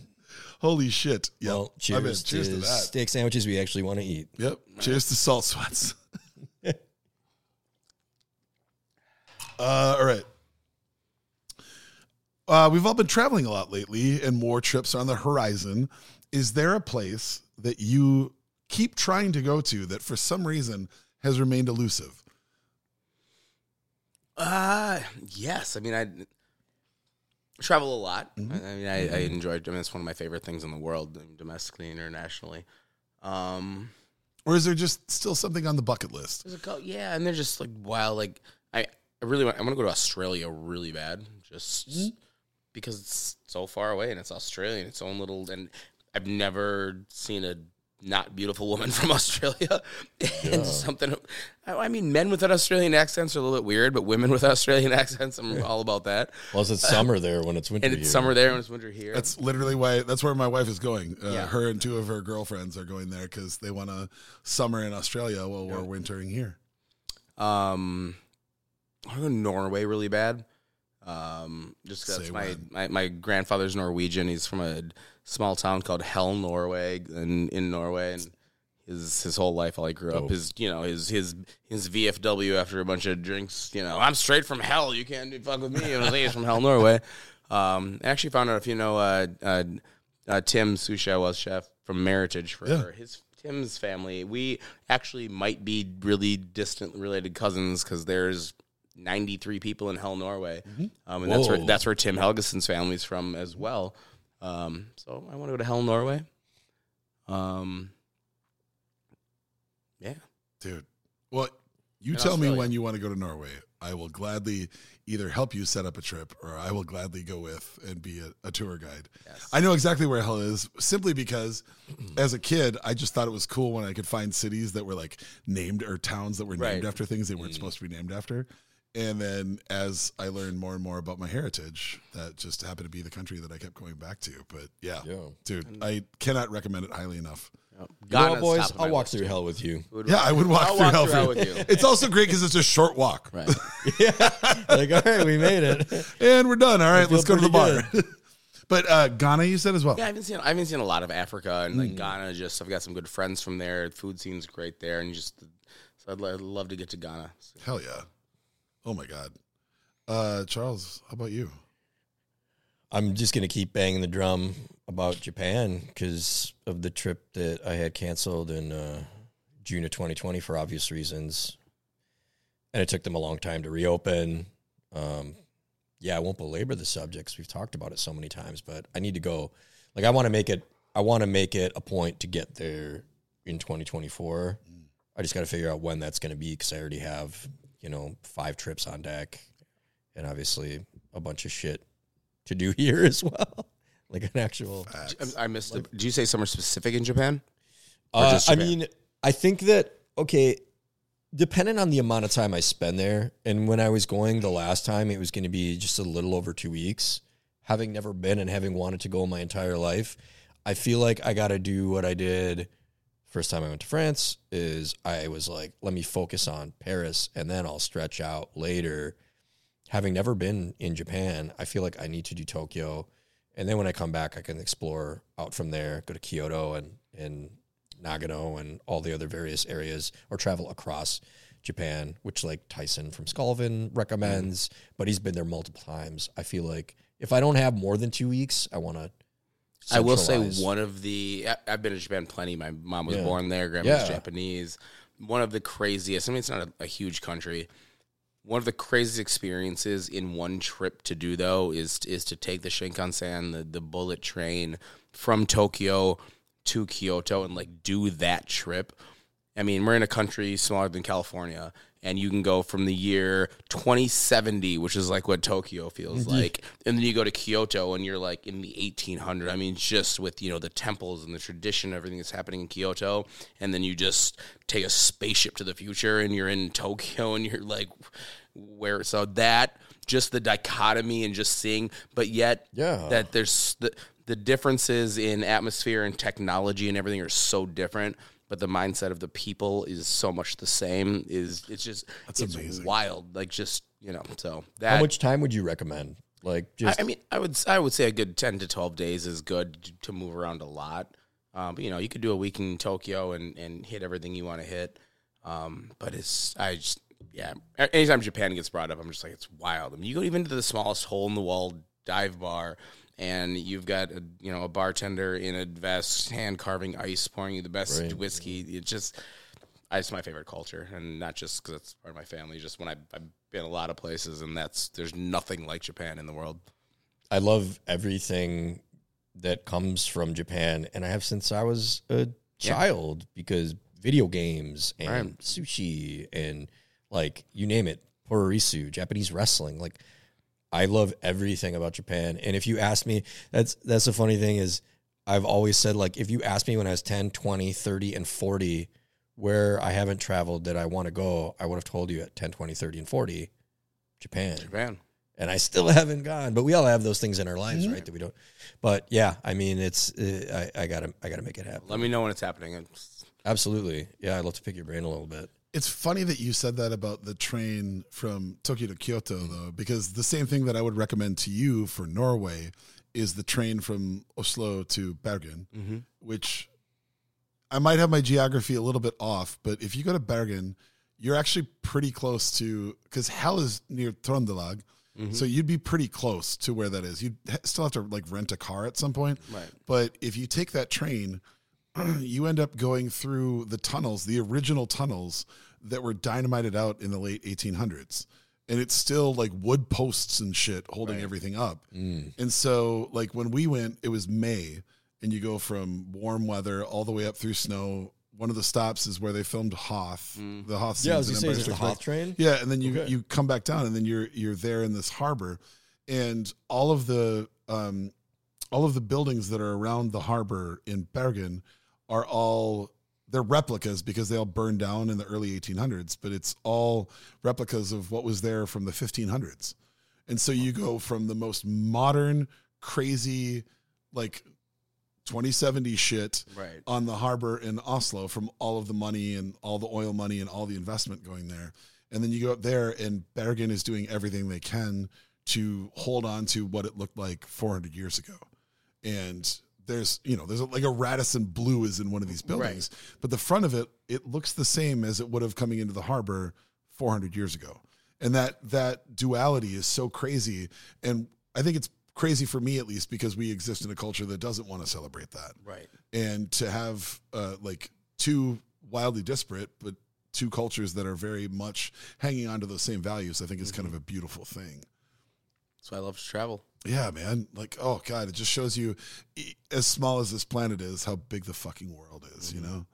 For me i've always talked about that cape town is number one. Like going to south africa is huge for me. Yep. but i've also realized uh, i really really really want for some reason to go t- to like northern alaska. Okay. like i kind of want to get I, I my my stretch now the older i get is i want to see like the farthest corners that i can get to. Mm-hmm. And uh, you know Australia would be wonderful. I we uh, former guest of our podcast got to go to Antarctica and see that. Like all of that shit is kind of where my heart keeps going more and more. And uh, I've had a, a former bandmate and and roommate who now lives in Central Alaska, and the more that I see his pictures as he travels. Um, He's doing uh, chemical dependency counseling and literally like taking planes into towns that are unreachable and the more that I see his stuff, the more I'm fascinated. Like, that's technically, I mean, that's a part of our country. Right. And it's a world that's so foreign, I don't even understand. Like, I have to look on a map where he is. And even within the state, I'm fascinated of like, I don't know where any of this is. Mm-hmm. And then you take the size of Alaska and you map that over the continental US. Right. You're like, holy fuck. Yeah. Like, I've been to almost every state. Yeah. I have three left, and it's Hawaii, Alaska, and Oklahoma Wow. No offense to all of our Oklahoma listeners, I love you. I will find a reason I to come to your state. I just haven't gotten there. It's just ugh. The only place in Oklahoma I want to go is the little thin Right. part because whoever drew that map, there was a reason. There they had like, to have We're been." keeping this part out. What if there's just some wild ass shit happening there? and We don't know about it. That's the only place in Oklahoma I want to Yeah. go. If you could draw that shit and like Texas is like, no, we don't want to have nothing to do with that. All right, there's got to be something cool going on. I mean, there's a mile. There's like a mile and a half in that little stretch, and Texas was like, "No, nah, Nah. keeping that. Whatever's above that, north. we'll south, take north, south, everything else, but we don't want none of that. want I want to know what's there. I want to like, I want to plant a fucking flag and just be like, here I am, just so I could say that I was the weird ass little fucking pistol barrel. Yes. whatever it is, the panhandle, whatever you want to call it. Fascinated, but yeah, like that's the I I don't know. Like the more that I look at Alaska, there is so much wilderness hmm. and True wilderness, like rugged. real legit Real- wilderness. Right. And yes, the ratio of serial killers to regular people is higher there than it is even in Wisconsin. But I'm fascinated by that idea of like, it's the only place technically under US government law that you can actually fucking vanish. Yeah. And I love that do. idea. Yeah. I had a couple friends that like they were Some done on with life and they they bounced. I I hope they're doing all right. I haven't seen them. Like my homie Eric, we worked together for three years, and he was like, "I'm gonna go work on one of the boats for a summer." Never came back. I don't know, Well, that, but there's something romantic about that. There's something mysterious about that. crab fishing is dangerous. A lot of Yeah, people are like, "I'm going to go work on this crab boat and make a hundred thousand dollars before I get back," and they never come back. Uh-huh. Who knows? I'm just, and all of that is just around the southern coast, Right. Right, and then you have the rest of that, Yeah. and I'm just, I'm fascinated Wilderness. by that. Yeah, I, I feel like I really want to want to check that out. I don't know. It's kind of new that's for me. I've never once really thought about it. No. Like I just wanted to go to like Juneau or Anchorage to check it off. And the more that I see uh, my buddy John's pictures, the more I'm like, man, I don't know. Maybe I do. I want to get on a fucking little plane and fly to some random town and I don't know. Let's just hang out and eat cured salmon for a while or something. I'm into it. I just I want to go anywhere that doesn't feel like where Like I've been Yep. like here or anywhere I've traveled, you know? Mm-hmm. I want to constantly push my comfort zone. I think that's really it. How deep into Mississippi have you been? Really, all the way through. The, the difference is, as a plus size giant white guy, bro, I kind of Yeah. fit in. The only time that they people ever questioned it, and they're like, "Yeah." only time people home, ever brother. questioned it was when I li- literally this is so in Mississippi. I had the experience of stopping at a black gas station and stopping and going to the black mall. Yeah. and people weren't mad or or anything. We're just like, "What are you doing here?" And the minute I started talking, they're like, "Oh, yeah, Yankee. All right, uh, I people that look like you don't normally stop place like this. So, uh, your gas station." I'm like, "Well, "Can I still Fuck. get gas?" Can I- like, all can I right, Get by the gas. yeah, and I, you know, I this is I, I was in my twenties, and the the mall thing was what really fucked me up because driving to the mall, like I just literally, this is I think this was still MapQuest days. I had looked up, God, I remember printing out pages. right, Oh yeah. which is what I had done. I just looked up map or mall, and Does that still exist? Not sorry, not to digress or interrupt. It does. Does MapQuest exist? it does I, I believe it does. full of viruses. Because I would. oh, Dude, okay. it's just all malware and spyware. all right. my uh, one of my relatives was trying to print something off and literally like had to get their computer completely cleaned off because of all the things that came along with MapQuest? it. Yeah, That sounds like LimeWire. I we're talking about for real, for real. But you used to have to go on vacations and mm-hmm. staple 12 pages together Correct. and have a navigator on there or just doing it yourself. Wild. But we made it. So We- we're, we still so got there. We're there, and I printed off directions. I, I was like, "Where is the mall?" Printed off directions. We go there, and you're driving past these giant, like southern, big, full fucking columns, giant porches, houses. You drive past the governor's mansion, which has a giant sign in front of it. Two blocks, instantly, like two bedroom, one bathroom at best, just the hood. Mhm. And then there's a mall. I'm like, I don't know this town. Like that. No offense, St. Cloud kind of looks like that. So I'm just like, all right, well, we roll in, and the whole way through the mall, like people are just staring at us as we're walking through, and we're just had to pick up a couple things, like, you know, whatever. Like I remember we had a pool at the hotel, and one of my friends didn't bring swim trunks, so we're gonna do all that. And literally, like one of the security guards at the mall was like, "What y'all doing here?" Like, "We're just we're shopping." And again, as soon as we started talking, they're like, "Ah, well, uh, yeah, just so you know, uh, there is another mall on the other side of town. Uh, maybe more crazy. more your type, but uh, feel feel free." Peruse. Yep. And like the thing I kept coming back to is like, oh, like growing up, this is what my black friends felt like at every single mall we went to Mm-hmm. was, oh, oh everybody's watching you and trying to see what you're going to do. And like, are you here to start something? Why are you here? Mm-hmm. And that was, it was, it was wild. But I've, I've done all the way through Georgia, Alabama, Mississippi, and Arkansas. And I will say, uh, that was that was farther away to me than most of my trips through Europe were. Right. In, like northern Florida, there's some spots in there that are worse than any of Northern that. Georgia was scary as fuck. Yeah. Like that was I was surrounded by white people and I have never ever ran back to my car as fast as I did there. Wild. That was uh it was very much a your kind ain't appreciated here. I Yeah. was like, "Oh fuck, we're still fighting the I- Civil War." Yeah, I thought we looked alike. Yeah, but we can tell. Mm. Yeah. Ugh, yeah, anyway. okay. Well, we also added places we don't want to go. Yep. I will be avoiding all of the places you just mentioned. to all of our listeners there, uh, I don't know what to tell you. That's that was that was that was our experience. so fucking I don't know. Cheers to that. Cheers. Cheers to hell. The, Cheers to fucking hell, man. the real That's one. you will lose your mind. Like that area is so staggeringly beautiful Yeah. Because that mountain range is billions of years older than any mountains that that we have here. Um, older than the Himalayas, older than the Andes. Like it's crazy, and so you have you have a little bit more temperate region. So you still have snow-capped peaks, but then you have these crazy stark cliffs, like what forms the fjords. You also just have those giant cliffs, and it's really easy to see when you're there how all the myths of giants and trolls came about because it looks like somebody must have made these perfect right angles that are a thousand feet in the air. It doesn't make sense that that could occur naturally. Are you making an absolute statement that giants and trolls never actually existed? Listen, I'm just saying I understand why people think they did. Okay. I can't say that they didn't. Not speaking to whether or not. All right, Justin. What's one of the weirdest or wildest things you've ever been paid to do? Next. one of You one can choose how of deep yeah, to go because I realized when I I realized when I penned this that there's shit I can't talk about Uh-huh. too. and I, I mean, I get paid to do a lot of wild shit. Um, man. oh my gosh, what is what is appropriate for this right now?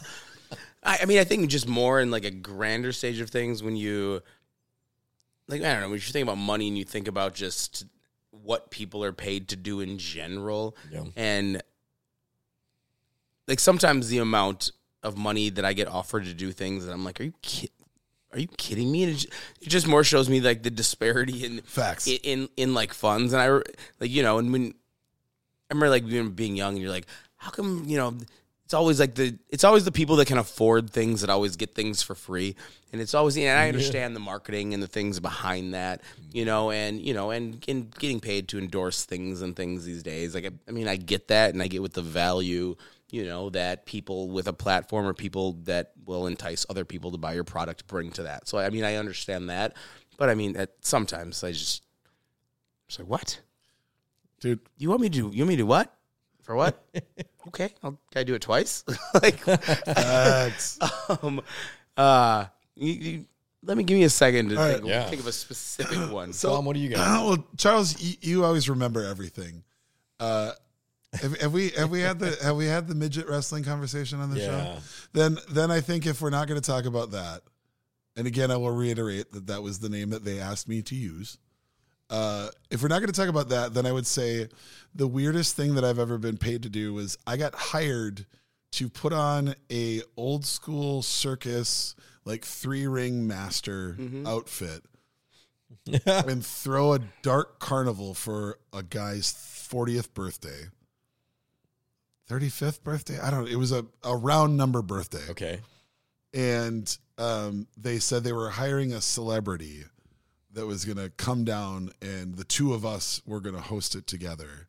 Right. And it, the celebrity ended up being um, Beetlejuice from the Howard Stern show. Oh my gosh. Oh shit. And Beetlejuice told me, okay, so again, to all of our listeners, I know that I talk about being a giant, but to uh, anybody that uses the U.S. measuring system, I'm six foot five, about two meters tall for all of our uh, other friends. Uh, I'm a massive human being, and this person was truly half my size. Less than. less. I mean, Right? he Beetlejuice, he's- came up to above Yeah, my he's ti- waist. gonna say, he's I don't know weight wise. I'm sure. Yeah, less that's what than I'm talking about, like body mass. too, But literally, right? also Like- just also just like two people hosting a thing together. This dude's ear was like at my belly button height. Yeah. So every interaction we had was very weird. And there was a dunk tank that had like local celebrities in it and also like friends of the birthday guy. Could you could you believe that you're actually sniping me, but like in, a, in the most random way possible? I'm gonna take that as a huge win because I never so get to do that. But um, and like, and we we had a, a really cool graphic designer who had like a side career doing like like face makeup, and so he had done like a full. What was it? Ivar. What are the two like Viking WWE wrestlers? Raiders, yeah. the Viking Raiders. I look like one of those guys facially, but oh, I'm in a bright red three piece tuxedo and a top hat. Mm. And Beetlejuice tells me the first thing he says to me out of his mouth is, Motherfucker, I'm drinking you under the table. Every drink you have, I'm going to drink. You're like, you can't see over the table. Correct. and like, already You're already the, under. you're already under the table. Can't pull over any farther. already pulled this, over. this dude's snozzberries tasted like snozzberries. So we got we got like maybe a third of the way into the night, and I'm already basically like having to carry this dude around, Right. and it got like there was this weird.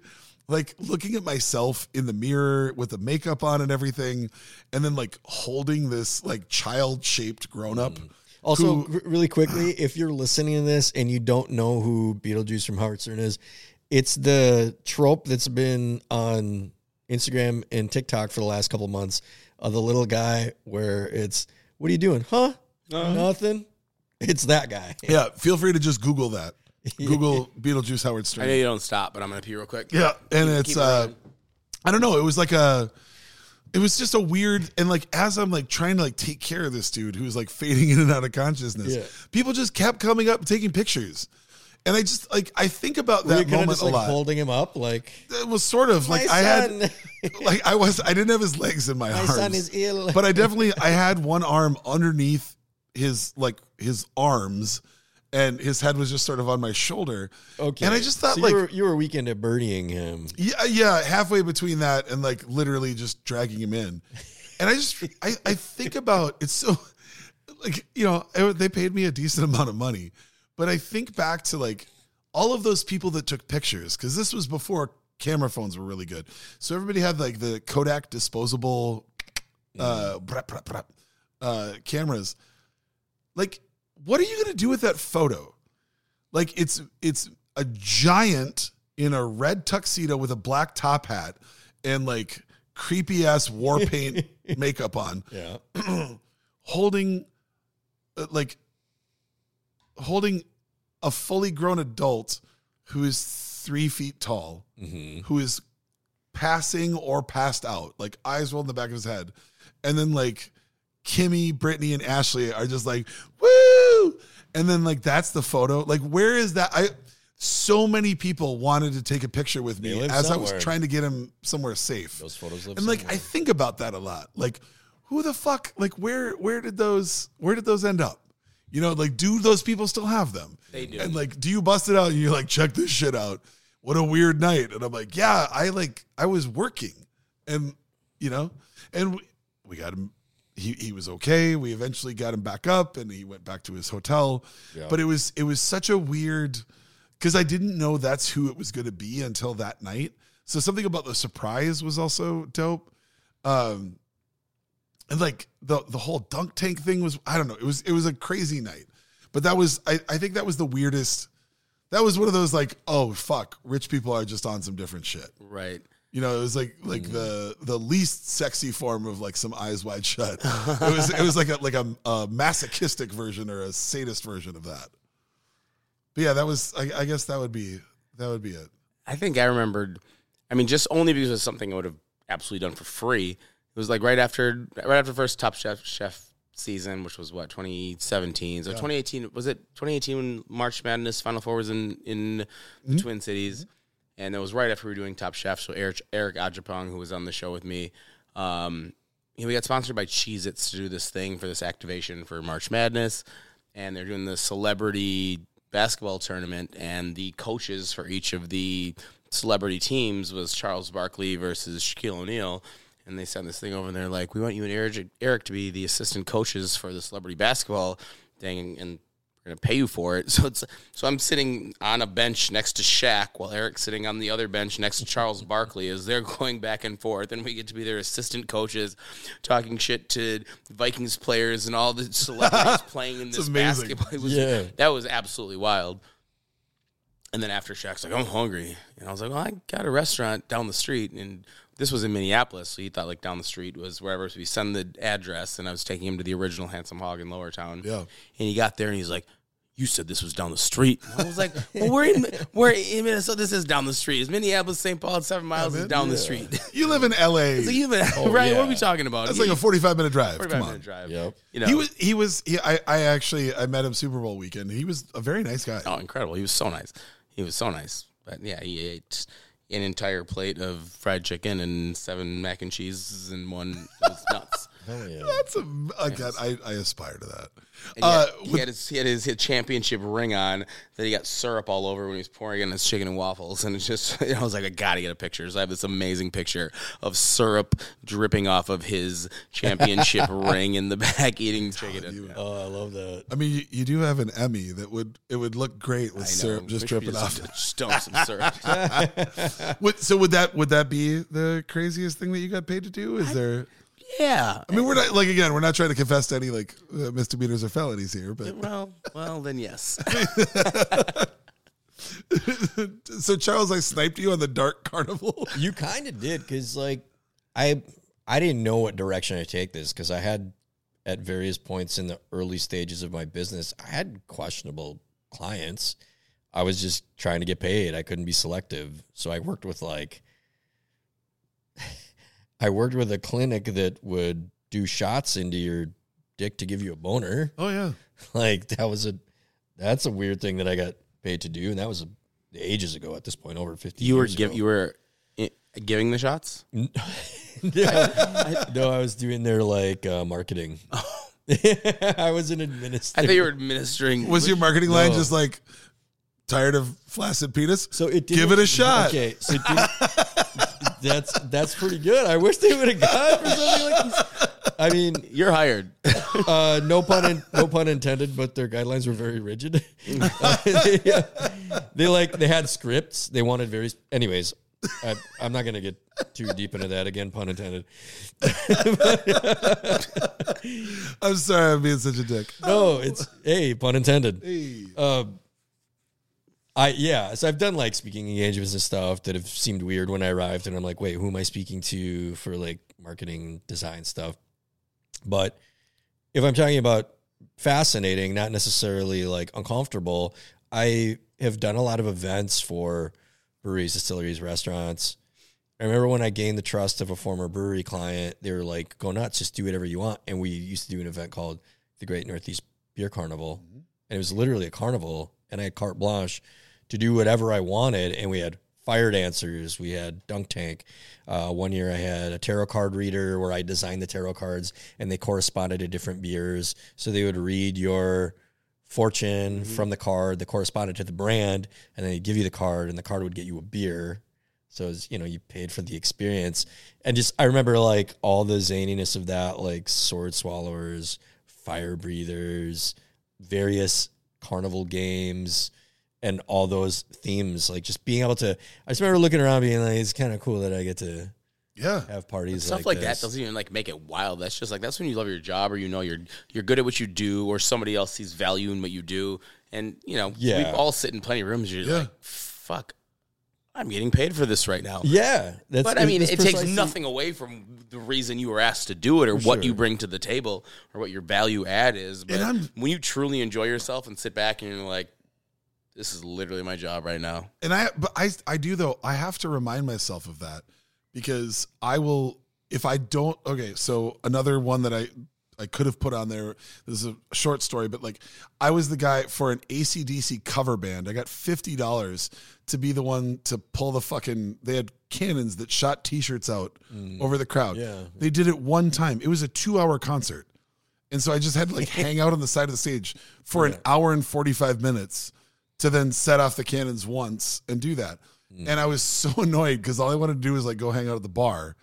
And I just had to keep reminding myself like 10, 20, well, at this point, 20 years ago, like $50 would have probably gotten you like a three or four hour DJ set for me. Right. And now I'm annoyed because I'm sitting on the side of the stage drinking a beer that was comped for me, bored, waiting for the time that I get to shoot a fucking cannon over a giant crowd of people that's going to shoot out a hundred t-shirts.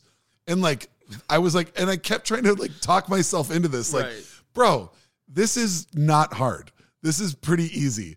Yes, a couple of your friends are a hundred feet away at You're the bar. basically attending the concert. I'm attending the concert on the side of the stage while a bunch of people try to mosh to money talks, also hilarious. uh, and then all you have to do one time is time pressing a red button with a drum hit. And then t shirts go out to everybody, making all of these people's day. Mm-hmm. Like, you do not know the joy. And Justin, I think you've been out there on the floor at like a Timberwolves game.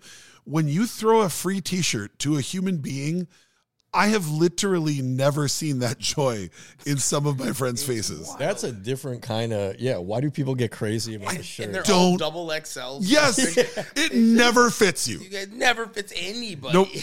It's like that weird crackly glossy overprint too. Yes, Like yes. It says like it's got like sponsors on each shoulder, different sponsors. Yes, and they're- you would they're never like- want anyone to know you. and they're not aligned at all. Like it's they're they're like off center and maybe slightly tilted, but it makes everyone happy. And I I, Yeah. I had like a real like come to myself moment sitting there being like, bro, you are getting paid. You are drinking free beer. Getting paid to listen to ostensibly the closest to ACDC's CDs you're going to hear because the band ain't playing it like that anymore. You get to shoot off a cannon that's going to kick out all these t-shirts to people and make them the happiest thing ever. And yet you're like, I want to be at the bar. I want to be, I want to pay for my own drinks. Like it's also a reminder of like when you've done a lot of these things, maybe just shut the fuck up and be like, all right, I said yes to this. It's pretty cool. I'll just, Yeah. I'll eat it. Another way to frame this would be we've all, you know, obviously we've all come a long way in our like various careers and stuff, but we can all remember a time when we got paid to do something that we thought was a lot of money. Right. And now you look at it, you're like, what? For sure. Like I used to do these professional um, pairing scenarios for for beer specifically as a beer professional. There would be these huge corporate events, and they would have like the food situation, and then me and like Michael Agnew and Dan Parker from um, Michael Agnew runs a company called The Perfect Pint. He would bring us with him, and they would ask like, "What do I pair with my food?"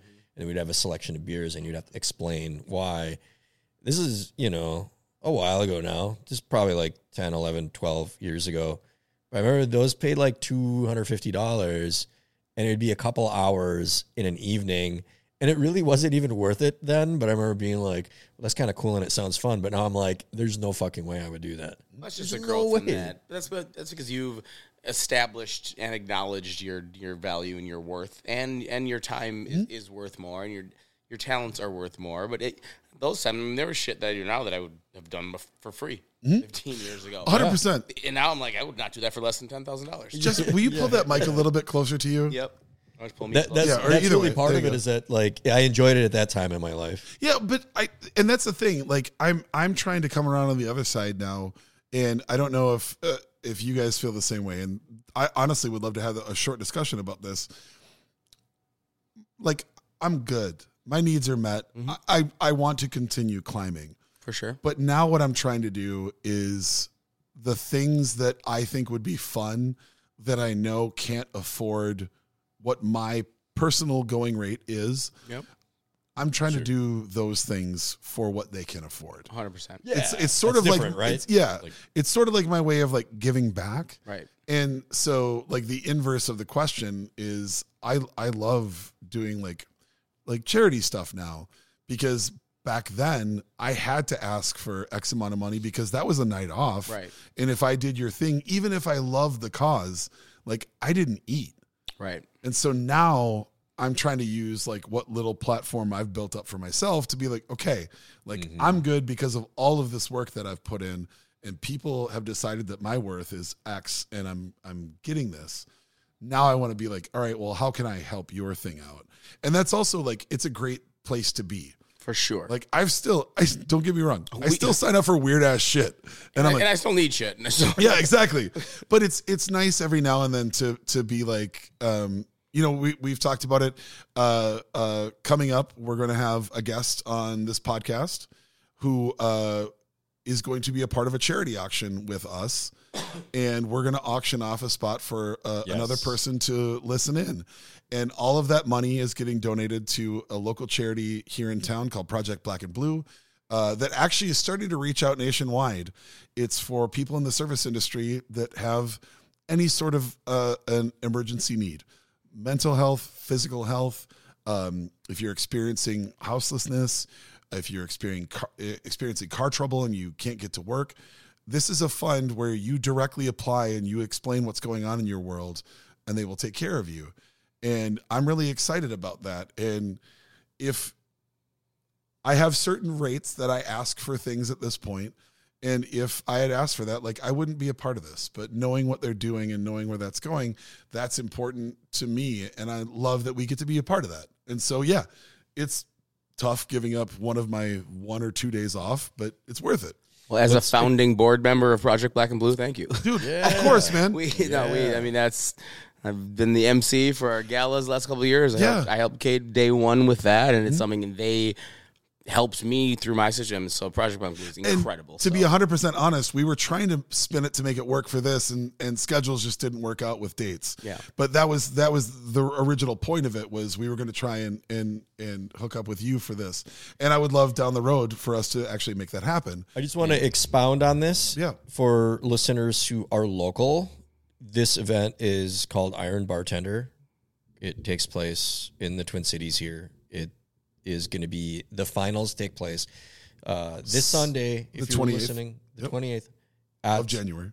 at Amst- uh, Amsterdam, Amsterdam. in Bar and Hall in St. Barn Paul. Hall in St. Paul, and we're going to do a live auction. We're trying to decide how to do this auction, but this is only for locals. So we're going to auction the opportunity to be a in-person guest, our first ever in-person guest that is a stranger that will be drinking what we drink, and we'll get to listen in on the show while we record it That's awesome. in the beautiful confines here of the the Semple Mansion, and uh, we can go ahead and say that one of the judges that's going to be at Iron Bartender In the is the guest in question is, is Chef Jamie Malone, Correct. chef restaurateur Jamie Malone, who Legend. is incredible. Um, that will be the the guest whose episode you will be able to to come to. So if you're a local and you would like to come have great drinks and watch an awesome show and see Quam yell on stage in person also For four and a half hours straight. Yep, and then participate in this auction. That that's the evening uh, when we'll be doing it. It'll be this Sunday, the twenty eighth, at Amsterdam in St. Paul, Minnesota. it's uh it's it's a, a really fun time we've we've had a blast uh it's really cool. Uh for for anybody listening out there uh i have to say that at 44 i've never been so inspired as i am right now about quote unquote the kids. Um we had over half of the the people competing this year i had never met before and they're killing it. We had our first non-bar uh, the chefs from Animales Barbecue Oh, oh, are in the finals, and they murdered it. yeah. They the way that they came at their drinks, like the entire time. So I'm on the stage as the host. I'm kind of talking about what's going on and what people are doing, and I'm listening to them talk to each other. And the way that the Animales crew were talking to each other, it was incredible. Like just they're coming at it from a completely different angle. And then we have we have a crew uh, about an hour and a half, two hours from the Twin Cities. There's a small city called Mankato. Uh, we had a first time group drive up and compete, and they had the two highest scores of their round. And then we have two amazing kind of legacy bar teams. So we have two teams that have never competed, and then two teams that are full of like amazing longtime legacy pros, and they're going up against each other for the finals. And I'm really excited about that. But that's a, just a great example again of like it's something that I love that I don't even give a fuck if I'm getting paid for because it's so dope to just be a part of that. I feel like it was a million years ago because I judged the final. It was at Poorhouse. Yeah. That was the I- first I time that you and I ever really sat and talked. Really like sat and talked. It was Yeah. like me and Steph March and a couple people were judging the finals at Poorhouse, and you were emceeing. And, it was, and I was I was dressed like there. I I almost sent it to you. A picture just popped up from that, uh, and I was dressed like Walter from The Big Lebowski. Yes. and Justin looks great. He's just like a normal human being. What being. year was this? Was it year I this might have been like 2017. It was the same. It was the week after because you and Seme were that week. It was 2015, I think. 2015. 2015. Yep. Yeah, so Yeah. you judged a week after Yeah. I. Right. Yep. So it was you Oh, and Seme, and then you were the next week, and it was it was just rad. And honestly, that was also kind of when Charles and I really started talking. So what a what a what a foundational moment. Mm.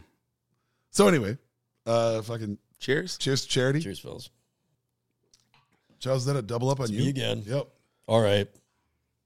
Justin, are you a first c- class traveler? Sometimes, always, never, combination? Uh with all due respect for somebody who's well my mom's worth my mom just retired from delta for 42 years so we were always Yeah. you know we were on standby getting whatever seat was left over um, riding and coach i will absolutely say that i will only fly first class I, I will change my plans i will stay later Yeah. i will miss a flight Sure. I just I don't I just I don't know. And it's not for any it's not for any reasons of anything more than just sometimes you just want if you have the ability to be comfortable, be comfortable. Um I also traveled 75% of the year. So I've got some miles, you know. And once you get the diamond status and the million mile club, it's just so yeah. Only because why not? And I also I remember and Steve Harvey did this little bit and he was talking about he was like why he's like why even he's like why if you feel like you can't ex- afford it you should fly first class. It just gives you something to aspire to. You never want to. It's like once you've once you've done something, once you've once you've sat courtside, once you've been backstage with the Foo Fighters, once you've sat, you know, been in Delta One flying somewhere. No, can you can't do that all the time, but it gives you something to work harder for, something to aspire to, something that if I have to put this extra couple hours into work next week so I can afford to be in this place, for whatever reason, it's feels better. I just yeah. Gotta Yeah, be, there's gotta be up there. There's definitely no wrong answer because I know people who are all over the board when it comes to this. There's some people who refuse to do anything but that, and I know some people who refuse to do that. There's just like it's a whole spectrum. Mm-hmm. There because there are people who are like each end, and then there are people who are somewhere in the middle. It also Like, depends on how much you plan on drinking on the flight. Yeah. Because if Yeah. if your plan is, but also you feel obligated when you sit in the front. If I sit in the back and it's a, it's a fourteen dollar you know vodka tonic out of low plat, I'm having one of those. If I ride up front and I, you paid double there. Keep them coming. Mm-hmm. like I'm gonna. Yeah. I'm it's like you. the free coffee machine in my apartment building. shit. building your value. Right? I don't even. I don't even want the coffee, but I'm gonna go get the free coffee in the lobby. 'Cause I already paid for I it. paid for it. It's like when I stay in a nice hotel, I, I'm I'm leaving with something. Mm-hmm. Denzel said, "He's like the shampoo. I'm bringing it home. Do I mm-hmm. need Grab it? the No. soaps. Take the soaps. Got the Grab soaps. soaps. I so I mean Charles, you you and I have traveled together recently, and um, really all I care about is being comfortable. Comfortable. So I don't I don't I just don't fuck with like regular. I do exit row or I do comfort plus. Yeah. I've done first class a few times. It was great. Uh, I I will say, so I did internationally, if I can do first class, I'm fucking in.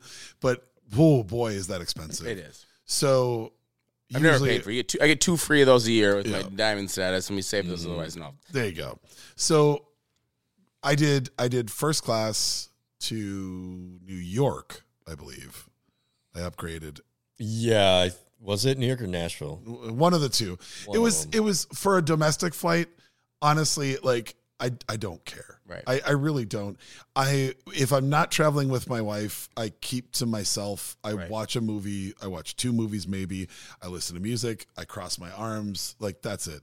As long as I have uh, the only thing I don't want is your seat on my knees. That's Mm. the only thing I care about. If I have enough room that I can like cross my legs Right. back and forth a couple times, I'm good. Boy, internationally though, man, when you're looking at like a seven, eight hour flight, Or like Doing that like nine to twelve. Like Oh, I can't even, China, like- like, it's wild. no, I can't even imagine that. So then, then it it really turns into like I would absolutely change things around Right. to be able to do that, and that that then I can be like, all right, I I probably would, but really for me, it's I just need leg room. That's Right. all I care about. I don't need a I don't need a ton of room. I don't get claustrophobic from like people being near me. I've kind of I used to do the window seat and now that they've curved it more, I have mm-hmm. to like I have a weird angle on you my neck. You can't actually lean. You can't you can't it. lean on it. You used to be able to. Now you can't lean on it. So now I go the other way Yeah. and I just sit on the aisle. Aisle only for sure. And you know, like I'll take a fucking uh, cart in the back of the elbow a couple times. I don't really care that much. That to me is like then if I need to, I can stand up and get a little bit of space. I'm fine. You know, like I can't even tell you at least once per flight on a long flight, I'll go in the bathroom like I have to go to the bathroom and I'll just stand there. Just stand there, Yep. Just kind of look around for a little while, like pump the soap, get wash my hands wash my just hands because like. I've touched a bunch of people's shit, like whatever, and then come back, sit down again, and go to it. Because I'm a little bit of a movie junkie, I can I can convince myself to just get into that, oh, and Oh, then I'll sure. go there. So that's where, if there's a deal, of course, It depends we'll on take the airline as well, though. facts. I mean, it depends on the airline. There, I am I am a I am a Delta devotee a- domestically. I will change my entire trip around if I can't find a Delta flight somewhere. Shout out to our good friends at Delta Marketing. If you'd like to market with us, uh, Justin Sutherland and your good friends at Libations for Everybody would love to talk to you. We would. Uh, yeah. It's also, and not to derail again, but it it blows. My mom, like I said, worked for Delta for tw- 42 years. Yeah. Just, just retired. So up until we were 26, you know, on the program. So we used to, when we were growing up, like we flew, my mom would we were going to work. It'd be summer vacation. You know, dad wasn't there. We would, mom's like, you're coming to work with us. We would just like hop on planes and like fly, do a day trip to New York while she's working, just sit in the Yeah. jump seat, you know, whatever, hang on Canal Street, fly back home, just fly where we just flew around. And that was just such a normal thing, was like airplanes at such a young age was just a thing. And then the first time I bought a plane ticket, I was like, are you fucking kidding me? and then I look at like families of eight, like two parents and like five kids going to uh-uh. Disney World. I'm like, this is, I mean, between the plane tickets, the the, the hotels, the Disney World, I mean, that's twenty thousand dollars worth of. It's just crazy. Like the first time I had the realization of what airline travel actually was, because. And we grew up with no money. Like it wasn't. We were very, very. You know, we were supported, but by far living in any sort of excess. Mm-hmm. But just because of that's what my mom did. Yeah. that was just like a part of our daily life. You were able to And take I- advantage of that, which is I- nice. at 27 when I was off my mom's Delta plan and I had bought a plane ticket. I called. I was like, they always call, and, and still this is over 12 years ago, and the, you know it was probably only like 300 dollars at that point. Oh, I gotta they're pay like for a health thousand. insurance. I gotta pay for flights. Fuck! Like, Jesus. There, there is a uh, Justin. There's a mutual friend, and I'm not going to call her out by name because that's rude. Uh, but she, um, she came up straight out of high school, was a model, and uh, was very successful and was flying around a bunch. And uh, when I opened the exchange, I brought her in and was working with me there. And the first time that she actually found out what a plane ticket cost was when we were going to go do some market research and try and figure out. And literally, she had never had to pay for a plane ticket Yeah. and just thought that you could just like, you just show up. It was like the bus stop. Yeah. Yeah. You just like, oh, yeah. on. Like somebody just bought me a pass, you know? So Right this here's, way. and it was just a great reminder of like, oh yeah, not everybody has the same experience.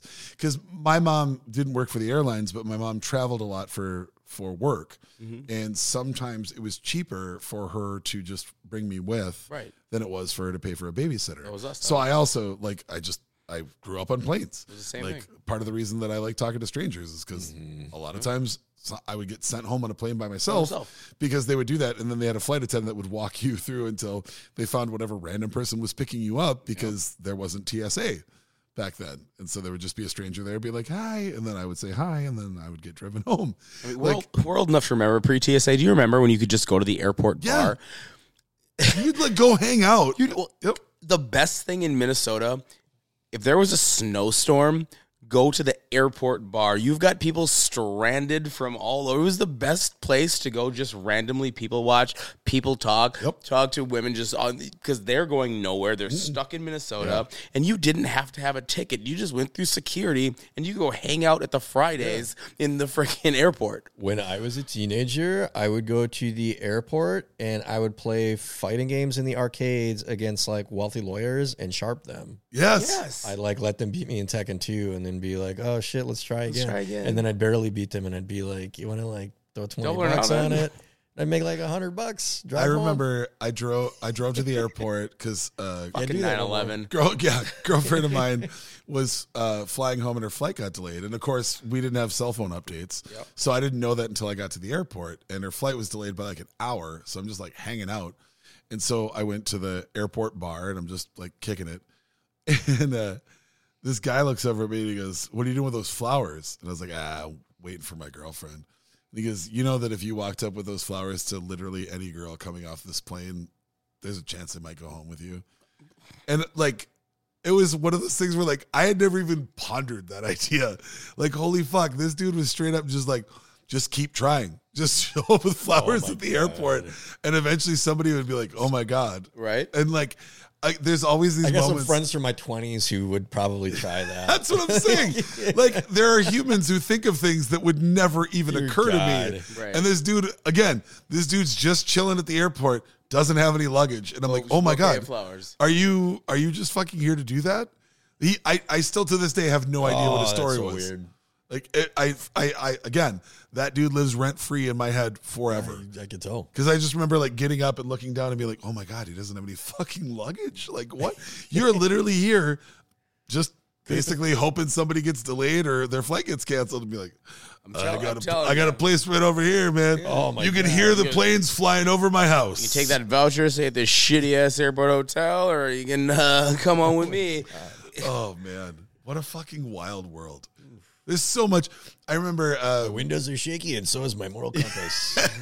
I uh, I've talked about it on the show before. I got uh, we we we got flown out to LA to pitch a script uh, in the mid 2000s, and uh, our last night things had just kind of gone sideways. And one of the people we were supposed to meet up with got in an accident, it sucked, and my writing partner was just kind of depressed about it.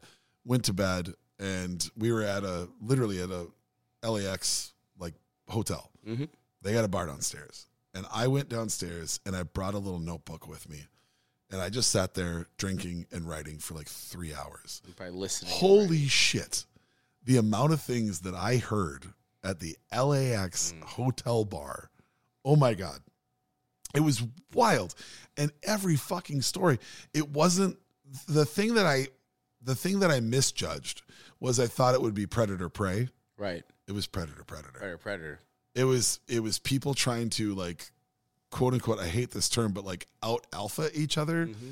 and then either deciding I fucking hate you or deciding like I guess you'll do and then like pairing off and going. And to this day, all of my time in nightclubs, I have never seen anything as hedonistic as that bar was that night. Like it was like a 90% close rate for couples. And like All I was right. just amazed. Yeah. So anyway, so first cra- class travel. Um, you could fuck in a hotel bar. Anyway. Fly first class weekend. I uh, I don't know, man. I've never like, I've never really caught the bug, and it's weird because I append certain values to things almost arbitrarily, but it's subjective, right? Like I'll pay anything for a really great meal, Like if you go to Paris and you're in a three Michelin star, you pretty much have to be prepared to do that.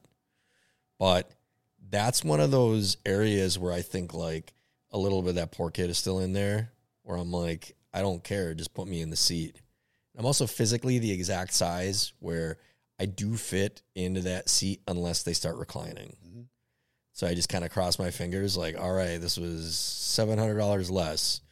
It's actually a really good point that you dudes brought up about the distance and how accessible it is. Because I do the well, that's a three-hour flight, so what's the point of paying five hundred extra dollars? And mm-hmm. then you have the overseas flights where you're like, God damn, that's a lot of money. I don't know if I want to do that.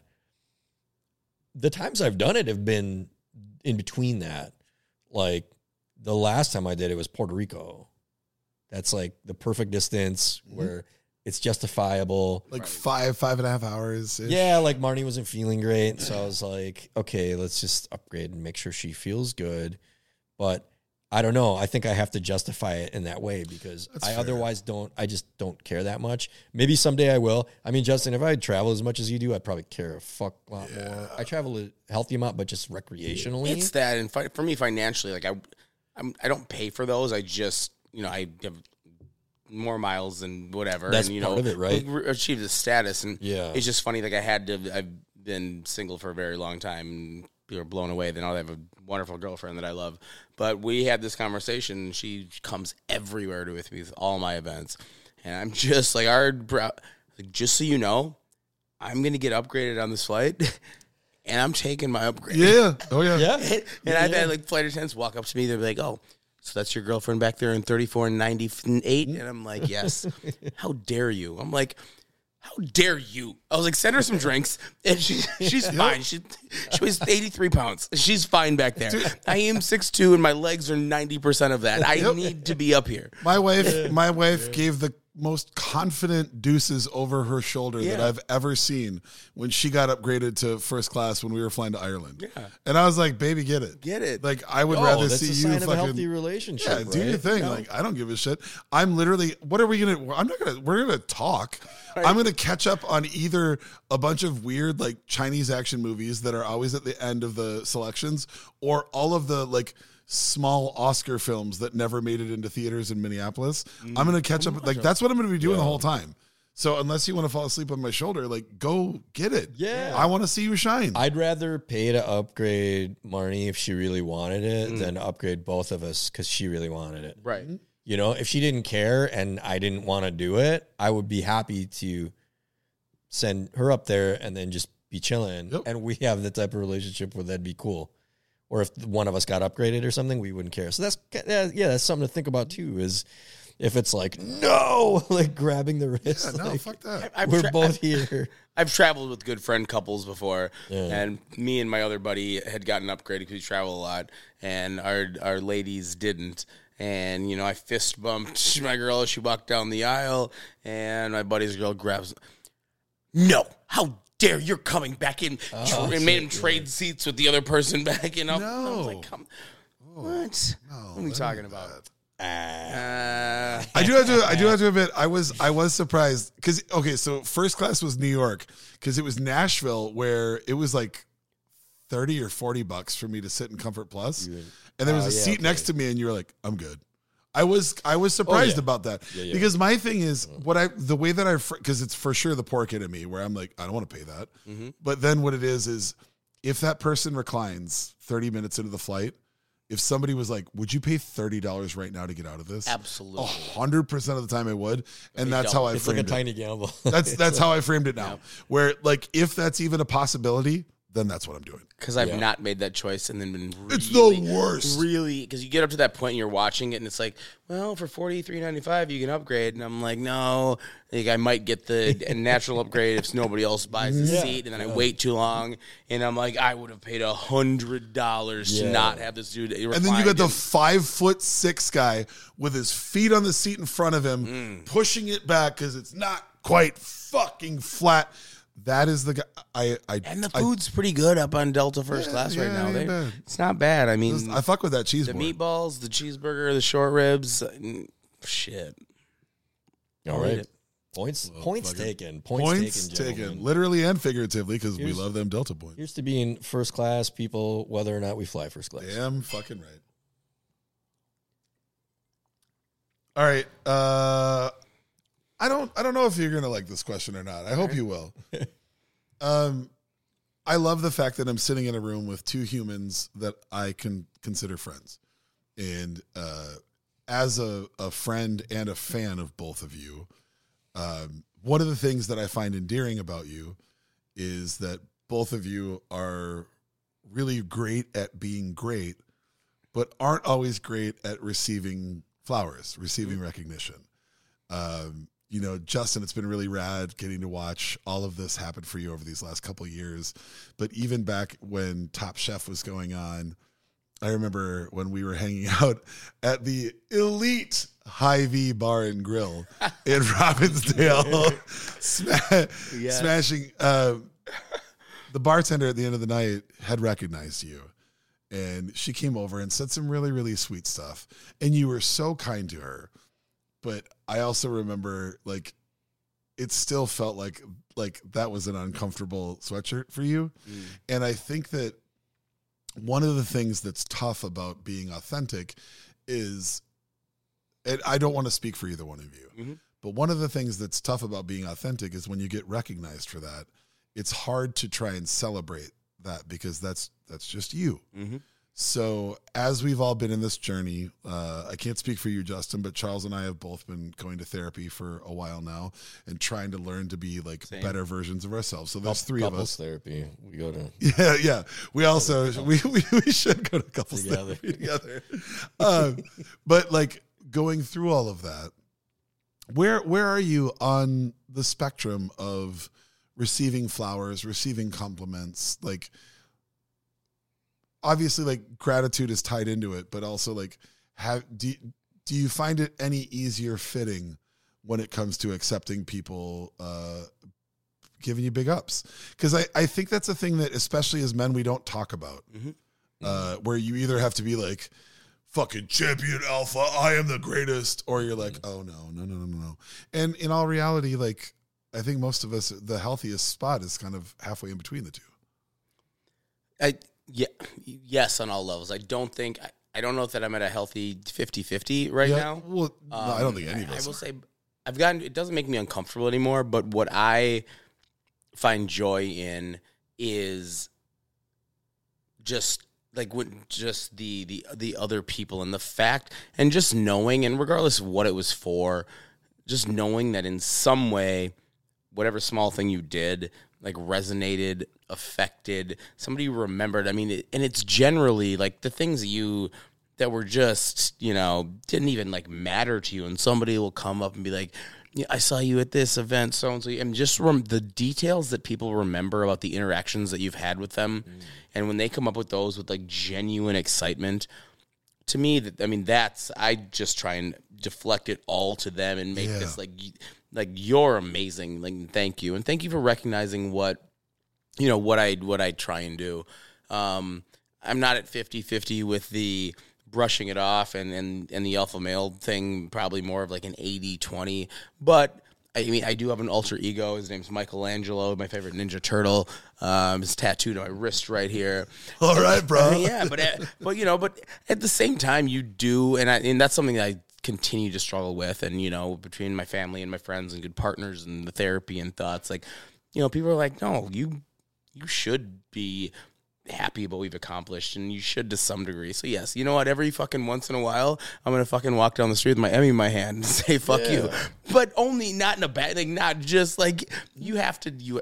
It's hard to learn to accept your flowers and realize you know, but it's not because I think I do anything you know, phenomenal or extra.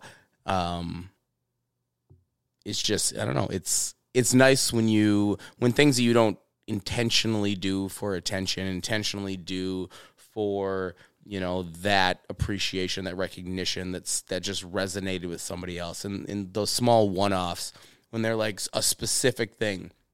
You said this on this interview on this show in you know six years ago, and I finally met you, and I wanted to tell you this. Like Yeah. like the amount of crazy things that I get in my DM. I, I mean, dick pics aside, like I wish is crazy. Um, but I mean, like the serious things where That was the name of the clinic that I worked with. dick pics, dick Dick pics pics aside. No, it was actually Dick Pics A side. A side. It was the best one. Inside. Don't- um, but it's uh, those are the small things that like keep me going with with the gratitude.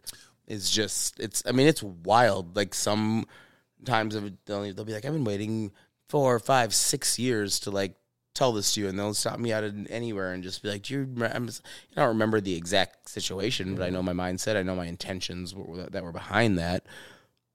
And just when people understand that, that's that's what keeps you going. So you're able to accept like how sweet that is. It's someone cares and remembers you and, and enjoys your your work. Like that's become something you're more accepting of. Yeah, and it, it it also like redefine continuously redefines like what my work is. Because if you ask me, I, I mean, I, I, I don't I don't know. I mean, uh, yeah, yeah. I mean, yes, I'm a chef. Yes, I'm a personality. Yes, I'm an influencer. Yes, I'm a human. Yes, I'm a friend. Like, there's so many. I don't know. I don't even know what my fucking job is anymore. It's so multifaceted. But like the pieces that resonate truly with people that, and those are the pieces that I feel like are the truest parts of myself. That I, you know, that I want to give away. That I want people to see. And you know, some of the song and dance that you have to do just to do whatever. I mean, that's that's all bullshit to me. But when I'm actually genuine and that somebody grabbed onto that and remembered it for however long it took for them to be able to tell me that to my face, that's what makes me wanting to keep being myself and doing more. I don't I don't know if you remember this, but um, when the cookbook came out, uh, I swung out to uh, I believe it was at Kowalski's, Kowalski's, yep. and uh, randomly, completely unplanned, uh, one of my favorite humans for the music industry, and his wife and their daughter were there, and I was like, "Oh, what are you guys doing here?" And they're like, "Our daughter, who's I believe she was nine at the time." She's like her favorite chef and TV personality is Justin, and she was like, "I just I'm I she she just wants to get the the cookbook and like get it signed," and Justin was so kind.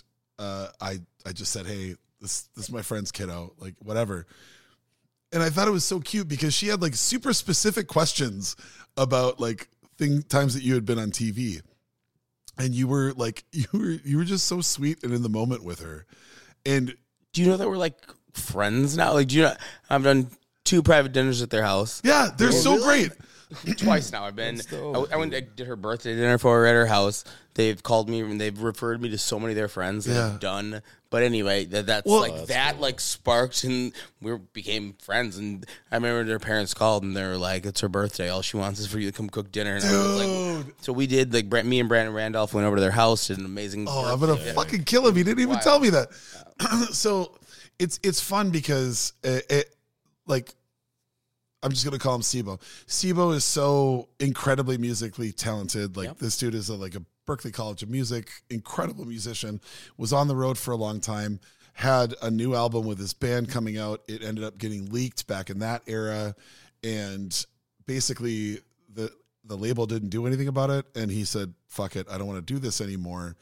and uh, out of a random chance meeting through a mutual friend, um, I kind of started putting them on the cover band circuit, and now their cover band shit is murdering. And so it's been this weird like circle of just like friends trying to like help each other out and whatever. The reason I brought up that story was I just thought that was like that was such a beautiful moment to get to witness, but I also had to think like what was the what was the runway like from like you being a local chef who was awesome and known locally to top chef to all of a sudden like hitting that like how how long did it take for that to like to feel comfortable I don't know. I don't know that feels still feels that that it feels comfortable here Sure. and now. Um, and I gotta who did I have this conversation? I had this conversation with a couple people last week, um, because of and just you know I love Minnesota. I love Yeah. this community. We love all of this. So this is whatever.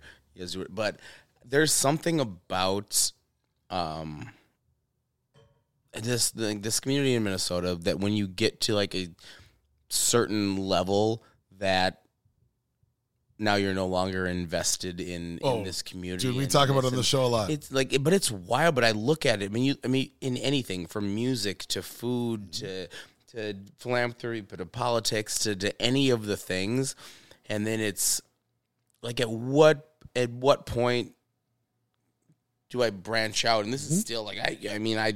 I rep St. Paul more harder than mm-hmm. anybody in this state, and I, I haven't left and won't you know but there is definitely a certain contingency of people like oh now use you big for us and i'm like absolutely. Now what about what i'm doing about still freezing my ass off in this winter and and mm-hmm. and supporting all of the things around? Like what do you like what what do you actually want from me or are you just so i What I, I will just my metaphor for the Twin Cities is we're always the kids that went and saw the band at the small club right. who we wished would get famous. Like, God, I just want them to succeed. I just want them to make it. And then they get a hit song on the radio. And then they're like, well, I'm not going to pay to go see them at a, a stadium. I'll wait until they come back down. right Like that's what we do to everybody. And it's really it's it's super frustrating for me. I, as such a music addict, there are so many bands that should have been huge here and just had this be the epicenter. Yeah. But it's like we can't let that happen because of our I always tie it back to the weird fucking Scandinavian rules about how you're not supposed to you're not supposed Yeah, to yeah. brag, you're not supposed to be right. successful. Right. You're just supposed to exist and it could always be worse.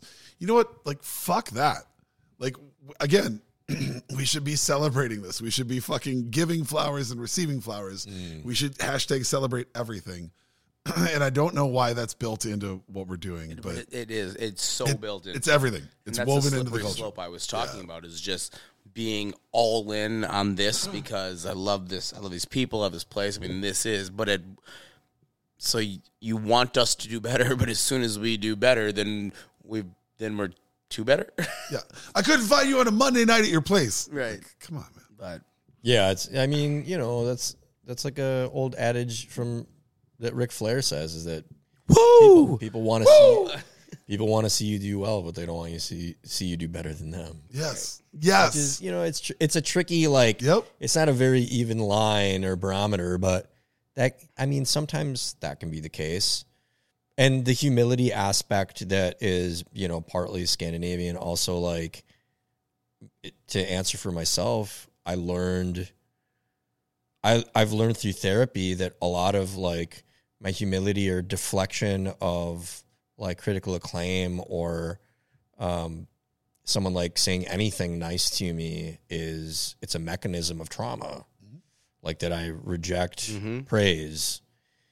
But i'm trying to like find a, a a balance between accepting praise and also kind of like practicing some form of stoicism because i like the fact that i don't need it it doesn't fuel me it doesn't justify my work or the things that I've done. But I I want to accept it. Like I want I want it to if it comes to me to like accept it in the way that it was presented, you know? Like you shouldn't feel bad about that. Like you should. Yeah. Yeah, the way it was presented is the way you should accept it because that's how it was given. But then to try and dumb down how you feel about the way it was given, then it just feels disingenuous. And you're like, so are you? Are you really happy for me, or are you just happy to say you're happy for me? But then when I clap, then it's whoa, whoa, whoa, you're doing too much. Hold Whoa. on, hold on, hold on. hold on, hold on, hold on. Yeah, yeah, it's it, it's a delicate balance between so many factors. I mean, this is like very personal, but a thing we talk about a lot in therapy is that like shame is so formative to the way I was raised, unfortunately, that like I feel embarrassed when I receive praise. Like it brings me humiliation. Mm-hmm. So I I want to not have that because because I don't need it, but one of the reasons I don't need it is because it causes like negative emotions as opposed to positive emotions. I I'm okay being neutral, where you know I've uh, just told Quam about a scenario where I was at an event recently and someone told me that the person they were with recognized me from the podcast, but was like shy to speak to me. Mhm. And in my head, I was like, why? But Right. the way that it was presented to me was like uh, flattering, right? Like, oh, they love your pod. And I still kind of went through the steps like, oh, shit, that's dope. Like, I still am getting used to that sensation, but great to meet you. I want to be able to to sort of like accept that more. Mm. Now, there's a part of me because of what I do for a living, at least in my day job that I've been doing for decades, and I've had my creative studio in Northeast Minneapolis now for 15 years, where I've kind of accepted like you're Michelangelo, you know, that's your alter ego. I mean, if I'm a Ninja Turtle, I'm Leonardo. If we all got to pick one here, but I kind of I kind of have this like nickname for myself, and again, even saying this brings me embarrassment because I feel like I'm talking about myself Sure. like I'm cooler than I am.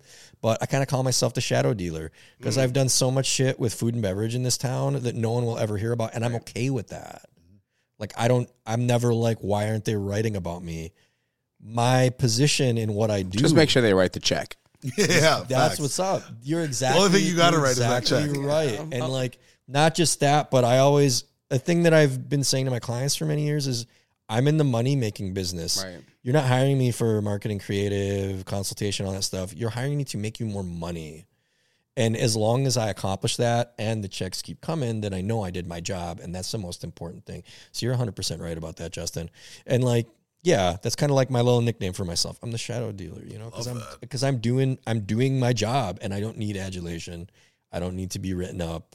Um, and I I feel like that's part of that balance of like accepting accepting that I'm Yeah. you know, I need me to believe I'm doing a good job more than yeah, anybody else that's, That's it. what I was just That say. that's huge. and and I'm good at that. That part I have figured out, but I also need to be accepting of when other people are like, "Man, I love that bottle design you did or that menu that you did or the branding you did at that restaurant." I want to be better at being like, "Thank you." and and meaning it instead of pushing it away. But a simple thank you, though, I think is, and that's what I've just like learned. Because sometimes you want to over explain it or over mm. justify why you're being complicated. But you know what? Thank you. And you know what? You're welcome. It's it's the same to Yeah, me. It's the same trigger in my heart that when somebody says something nice about what I'm wearing, I have to tell them that I got it on a deal. right. You got that They're at like, Target for ninety nine. Oh my god, this was like you wouldn't believe how cheap it was. Da-da. It's I do the same thing to me as a human. Mm. That's oh, self you like- branding. Like yeah, like oh you you like that thing that it. Oh yeah, well you know I mean like I, a friend asked me and I was like I guess I'll try and like things just worked out that way and you're like. And that's I'm trying. I am fucking trying to get better at that. Yeah. But that is it's been a hard hill to surmise. And uh the kind of part of the reason, like when we were texting back and forth, like joking originally, and then I was like, "No, you got to bring the fucking Emmy." I have, uh, I have two trophies that I have won that mean a lot to me. One was for uh, a thing that I wrote from a a, a, a film competition, and one was uh, was DJ of the Year uh, from ten years ago now. And the reason that I have him sitting out isn't because like when somebody stays in my guest bedroom, I want them to fucking see it. It's because that's where my closet is. And uh, I don't know if you guys, if, if our listeners know who Neal Brennan is, but he was the co-creator of Chappelle Show with Dave Chappelle, and now like the two of them work together for decades, and then now has his own like one man show and whatever. And I heard an interview with him. I've only heard it. I've only heard him mention it once, but he talked about um, when things fell apart and Dave walked away from the show for all the reasons that he had to. Uh, Neal had been with Dave since he was 18 Mm-hmm. and didn't know if he could even exist on his own and was kind of like really getting into a bad mental space. And he wrote an index card and he wrote his favorite th- sketches that he had kind of come up with the idea on that they had co written. And then he wrote down a few of the things that he had done on his own that he was really proud of. And he just put it in his wallet. And while he was talking in this interview, this is this year, he pulled his wallet out and it's still in there. And he's like, I still have to look at this every now and then. And my problem isn't always like what people say. It's that I don't even always believe it. Mhm. You know, like I I do try to do the best thing, and I'm I think part of it is that I'm so in the moment on a lot of things that like nothing is pre-planned. So if things work out well, I'm just as surprised as everybody. Like, holy shit, Right. we did it! That was fun. Uh, you know, but like it it's hard when somebody says like this like moved me, and I'm like that was just a moment in life where like I said a thing. Like we we get we get fan mail, texts, like people stop me. Uh, as we re- referenced earlier in this episode, doing Iron Bartender, like I've had a lot of people kind of corner me in a crowded room and talk about like moments that that hit them, Mhm. and I I try to like process that, but I still have to have like a couple things that I look at every day to remind myself, like, oh no, like you do good You stuff did this. because it's mm-hmm. not if i'm playing a character i could play a character really well if i'm supposed to be the guy on stage like getting everybody hyped i know that i did that job because everybody got hyped Right. if i'm the dj and i'm supposed to make everybody fucking dance at 2.30 when the security guards are yelling at me because nobody wants to leave i know i did a good fucking job. But like when it comes to stuff almost like this where there's not a crowd and there's not a thing to feed off of it's not it's not a character anymore. You know you. like this is this is a real thing. And that's where like i wince at it. And that's what i'm i'm trying to work on Mm. you know about like getting better. And honestly like both of you nailed it justin and charles. Like the best thing that you can say is thank you because that helps me figure that out a little bit more for me. And it also recognizes that that person is saying something. And i try like i catch the words coming out of my mouth and i try to grab them as they're flying out where i'm trying to like be like thank you. Well i mean you know we're just like a little thing and like no just hey thank you very much. Because that means a lot. And every time somebody says that it means more like every single time it it's like i'm i'm learning to accept a little bit more of it you know Yeah. I used to be able to take like 1%, and now it's like 5%, and then it's like 10%. Yeah. But you're still taking it in. And all of that, all of the things that I say about our community here, where you have to like leave to get recognition and then you can come back. And then everybody's like, oh my God, like we, this person's from Minneapolis, and let's just celebrate it. Like, God, the fucking Lizzo arc is amazing to me. That she was ours, and then who is she? She's too big, and now let's celebrate her as a Minneapolis icon. That's that's the boomerang of what it is to live in this community. But I will say that on an individual level, it's we. I also do it. like you know, like I, it, it takes me a little while to come around on on getting there. But I think I don't know. Yeah. I just think the more that we can push saying thank you, it's not about like, yeah, I am the best. It's thank you for thinking something nice about me mm-hmm. and then trying to internalize that and say, hey, that that's one in like the the heart bucket. But it has nothing to do with being the best. No, no, no. It is, and that's what you have to like. When mm-hmm. people appreciate what you do, it doesn't mean you're the best overall. I'm not, but you were the best for that person Yep. in that moment for what you contributed to their life, their situation, whatever resonated with them. That was the best for them, and just say thank you because not saying thank you or trying to justify why you weren't that good just downplays and diminishes the experience that they have for what you did. And that's like what I try and and you can see through the bullshit. I know when someone's just, you know, jerking you off and someone really, really had a moment with something that you did or said. That's And it. Fucking rad. Yeah, you move them, and that's what's meaningful to them. That's why they're telling you about it.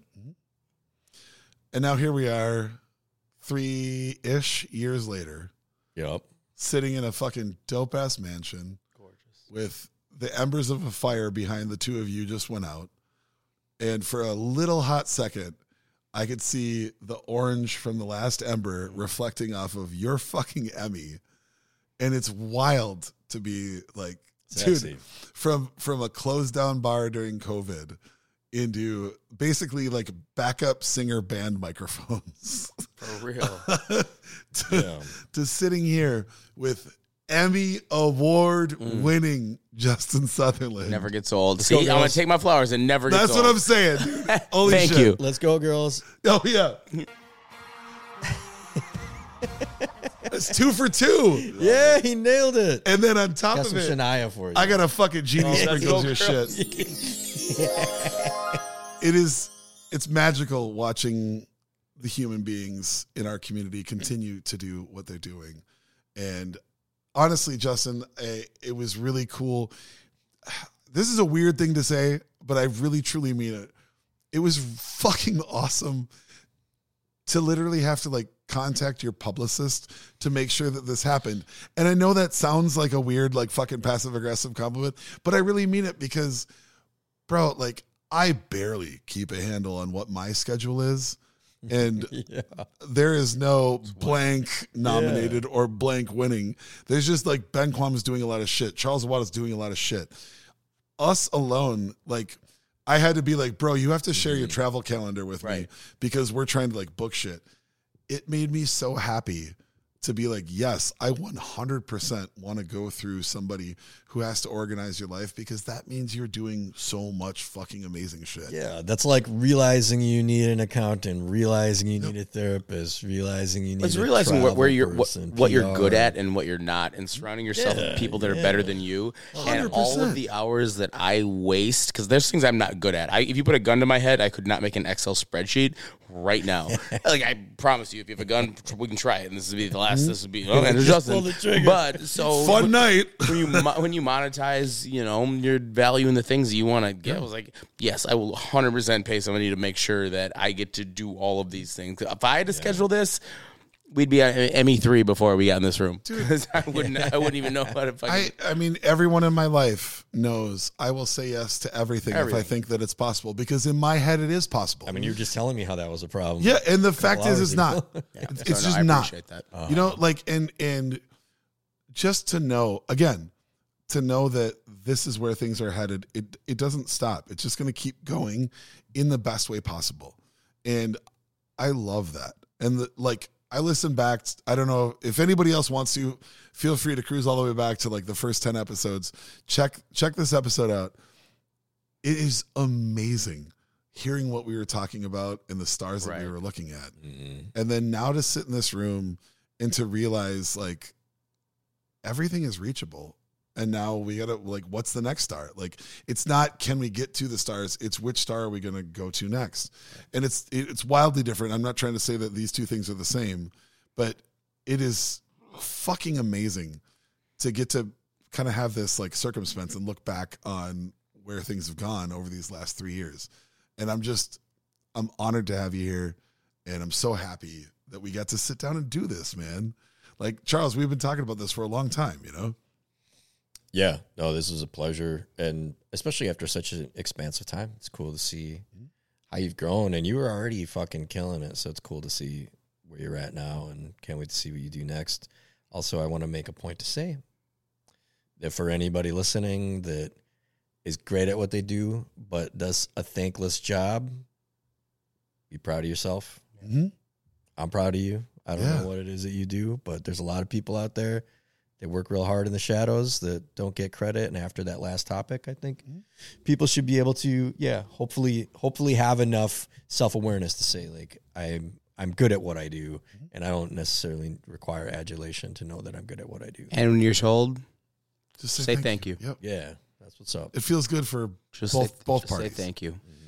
All right, so Justin, uh, with all like, can you can you list out like all of the things that people should be watching, listening to, seeing? Like, Ooh, let's make sure to shout Northern Soul because you said Yep. the book, but you didn't say Northern Soul. But Northern Soul. Yeah, I is the mean, a lot of things we can't talk about that's happening, but I mean, right now, the things I'm really like proud of and happy that anybody can do. I mean, please uh, grab grab my new book, Northern Soul. It's beautiful. Um, it's it's a you know it's a it's a cookbook, um, but it's also a story. I mean, our good friend JD Fratzke helped me write it, who's a just a genius when it comes to another food two time guest of the show. Exactly. So I mean, yeah, grab Northern Soul.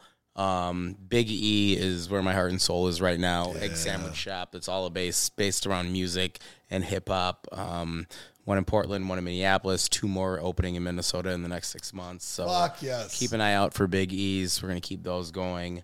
Uh, the restaurant Northern Soul, we are um, at the airport. So if you're not local, you're traveling through, stop in the main concourse. Check out, MSP. check out Northern Soul at MSP. We're up north at Grandview Lodge. Uh, we got two more big locations of that coming up.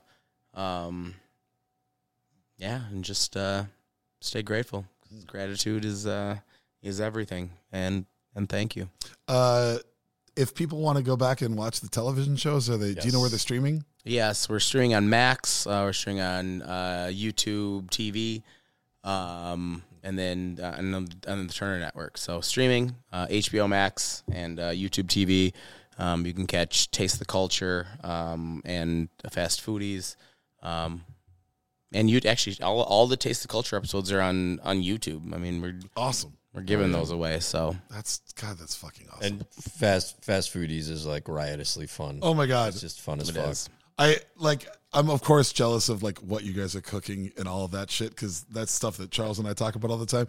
But the fucking comics that you got to hang out Right. with. Are you kidding me? Oh my god! It's just I I, I From Nikki Glazer to Ed, Ed, Ed like just wild. Joel McHale, Joel fucking McHale. Bobby, Bobby Lee. Lee. Oh, Someone was just telling me at the club the other day, like Bobby Lee doesn't do anything anymore. I'm like, do you watch? Do you Fuck watch- outta here. Yeah. Do you watch TV? yeah. Get out of here. Uh, well, again, I can't thank you enough, and congratulations on everything. It's rad to have you here, uh, Charles. Anything else you want to shout out? Let's go post for our photo with this Emmy. Fucking A, right.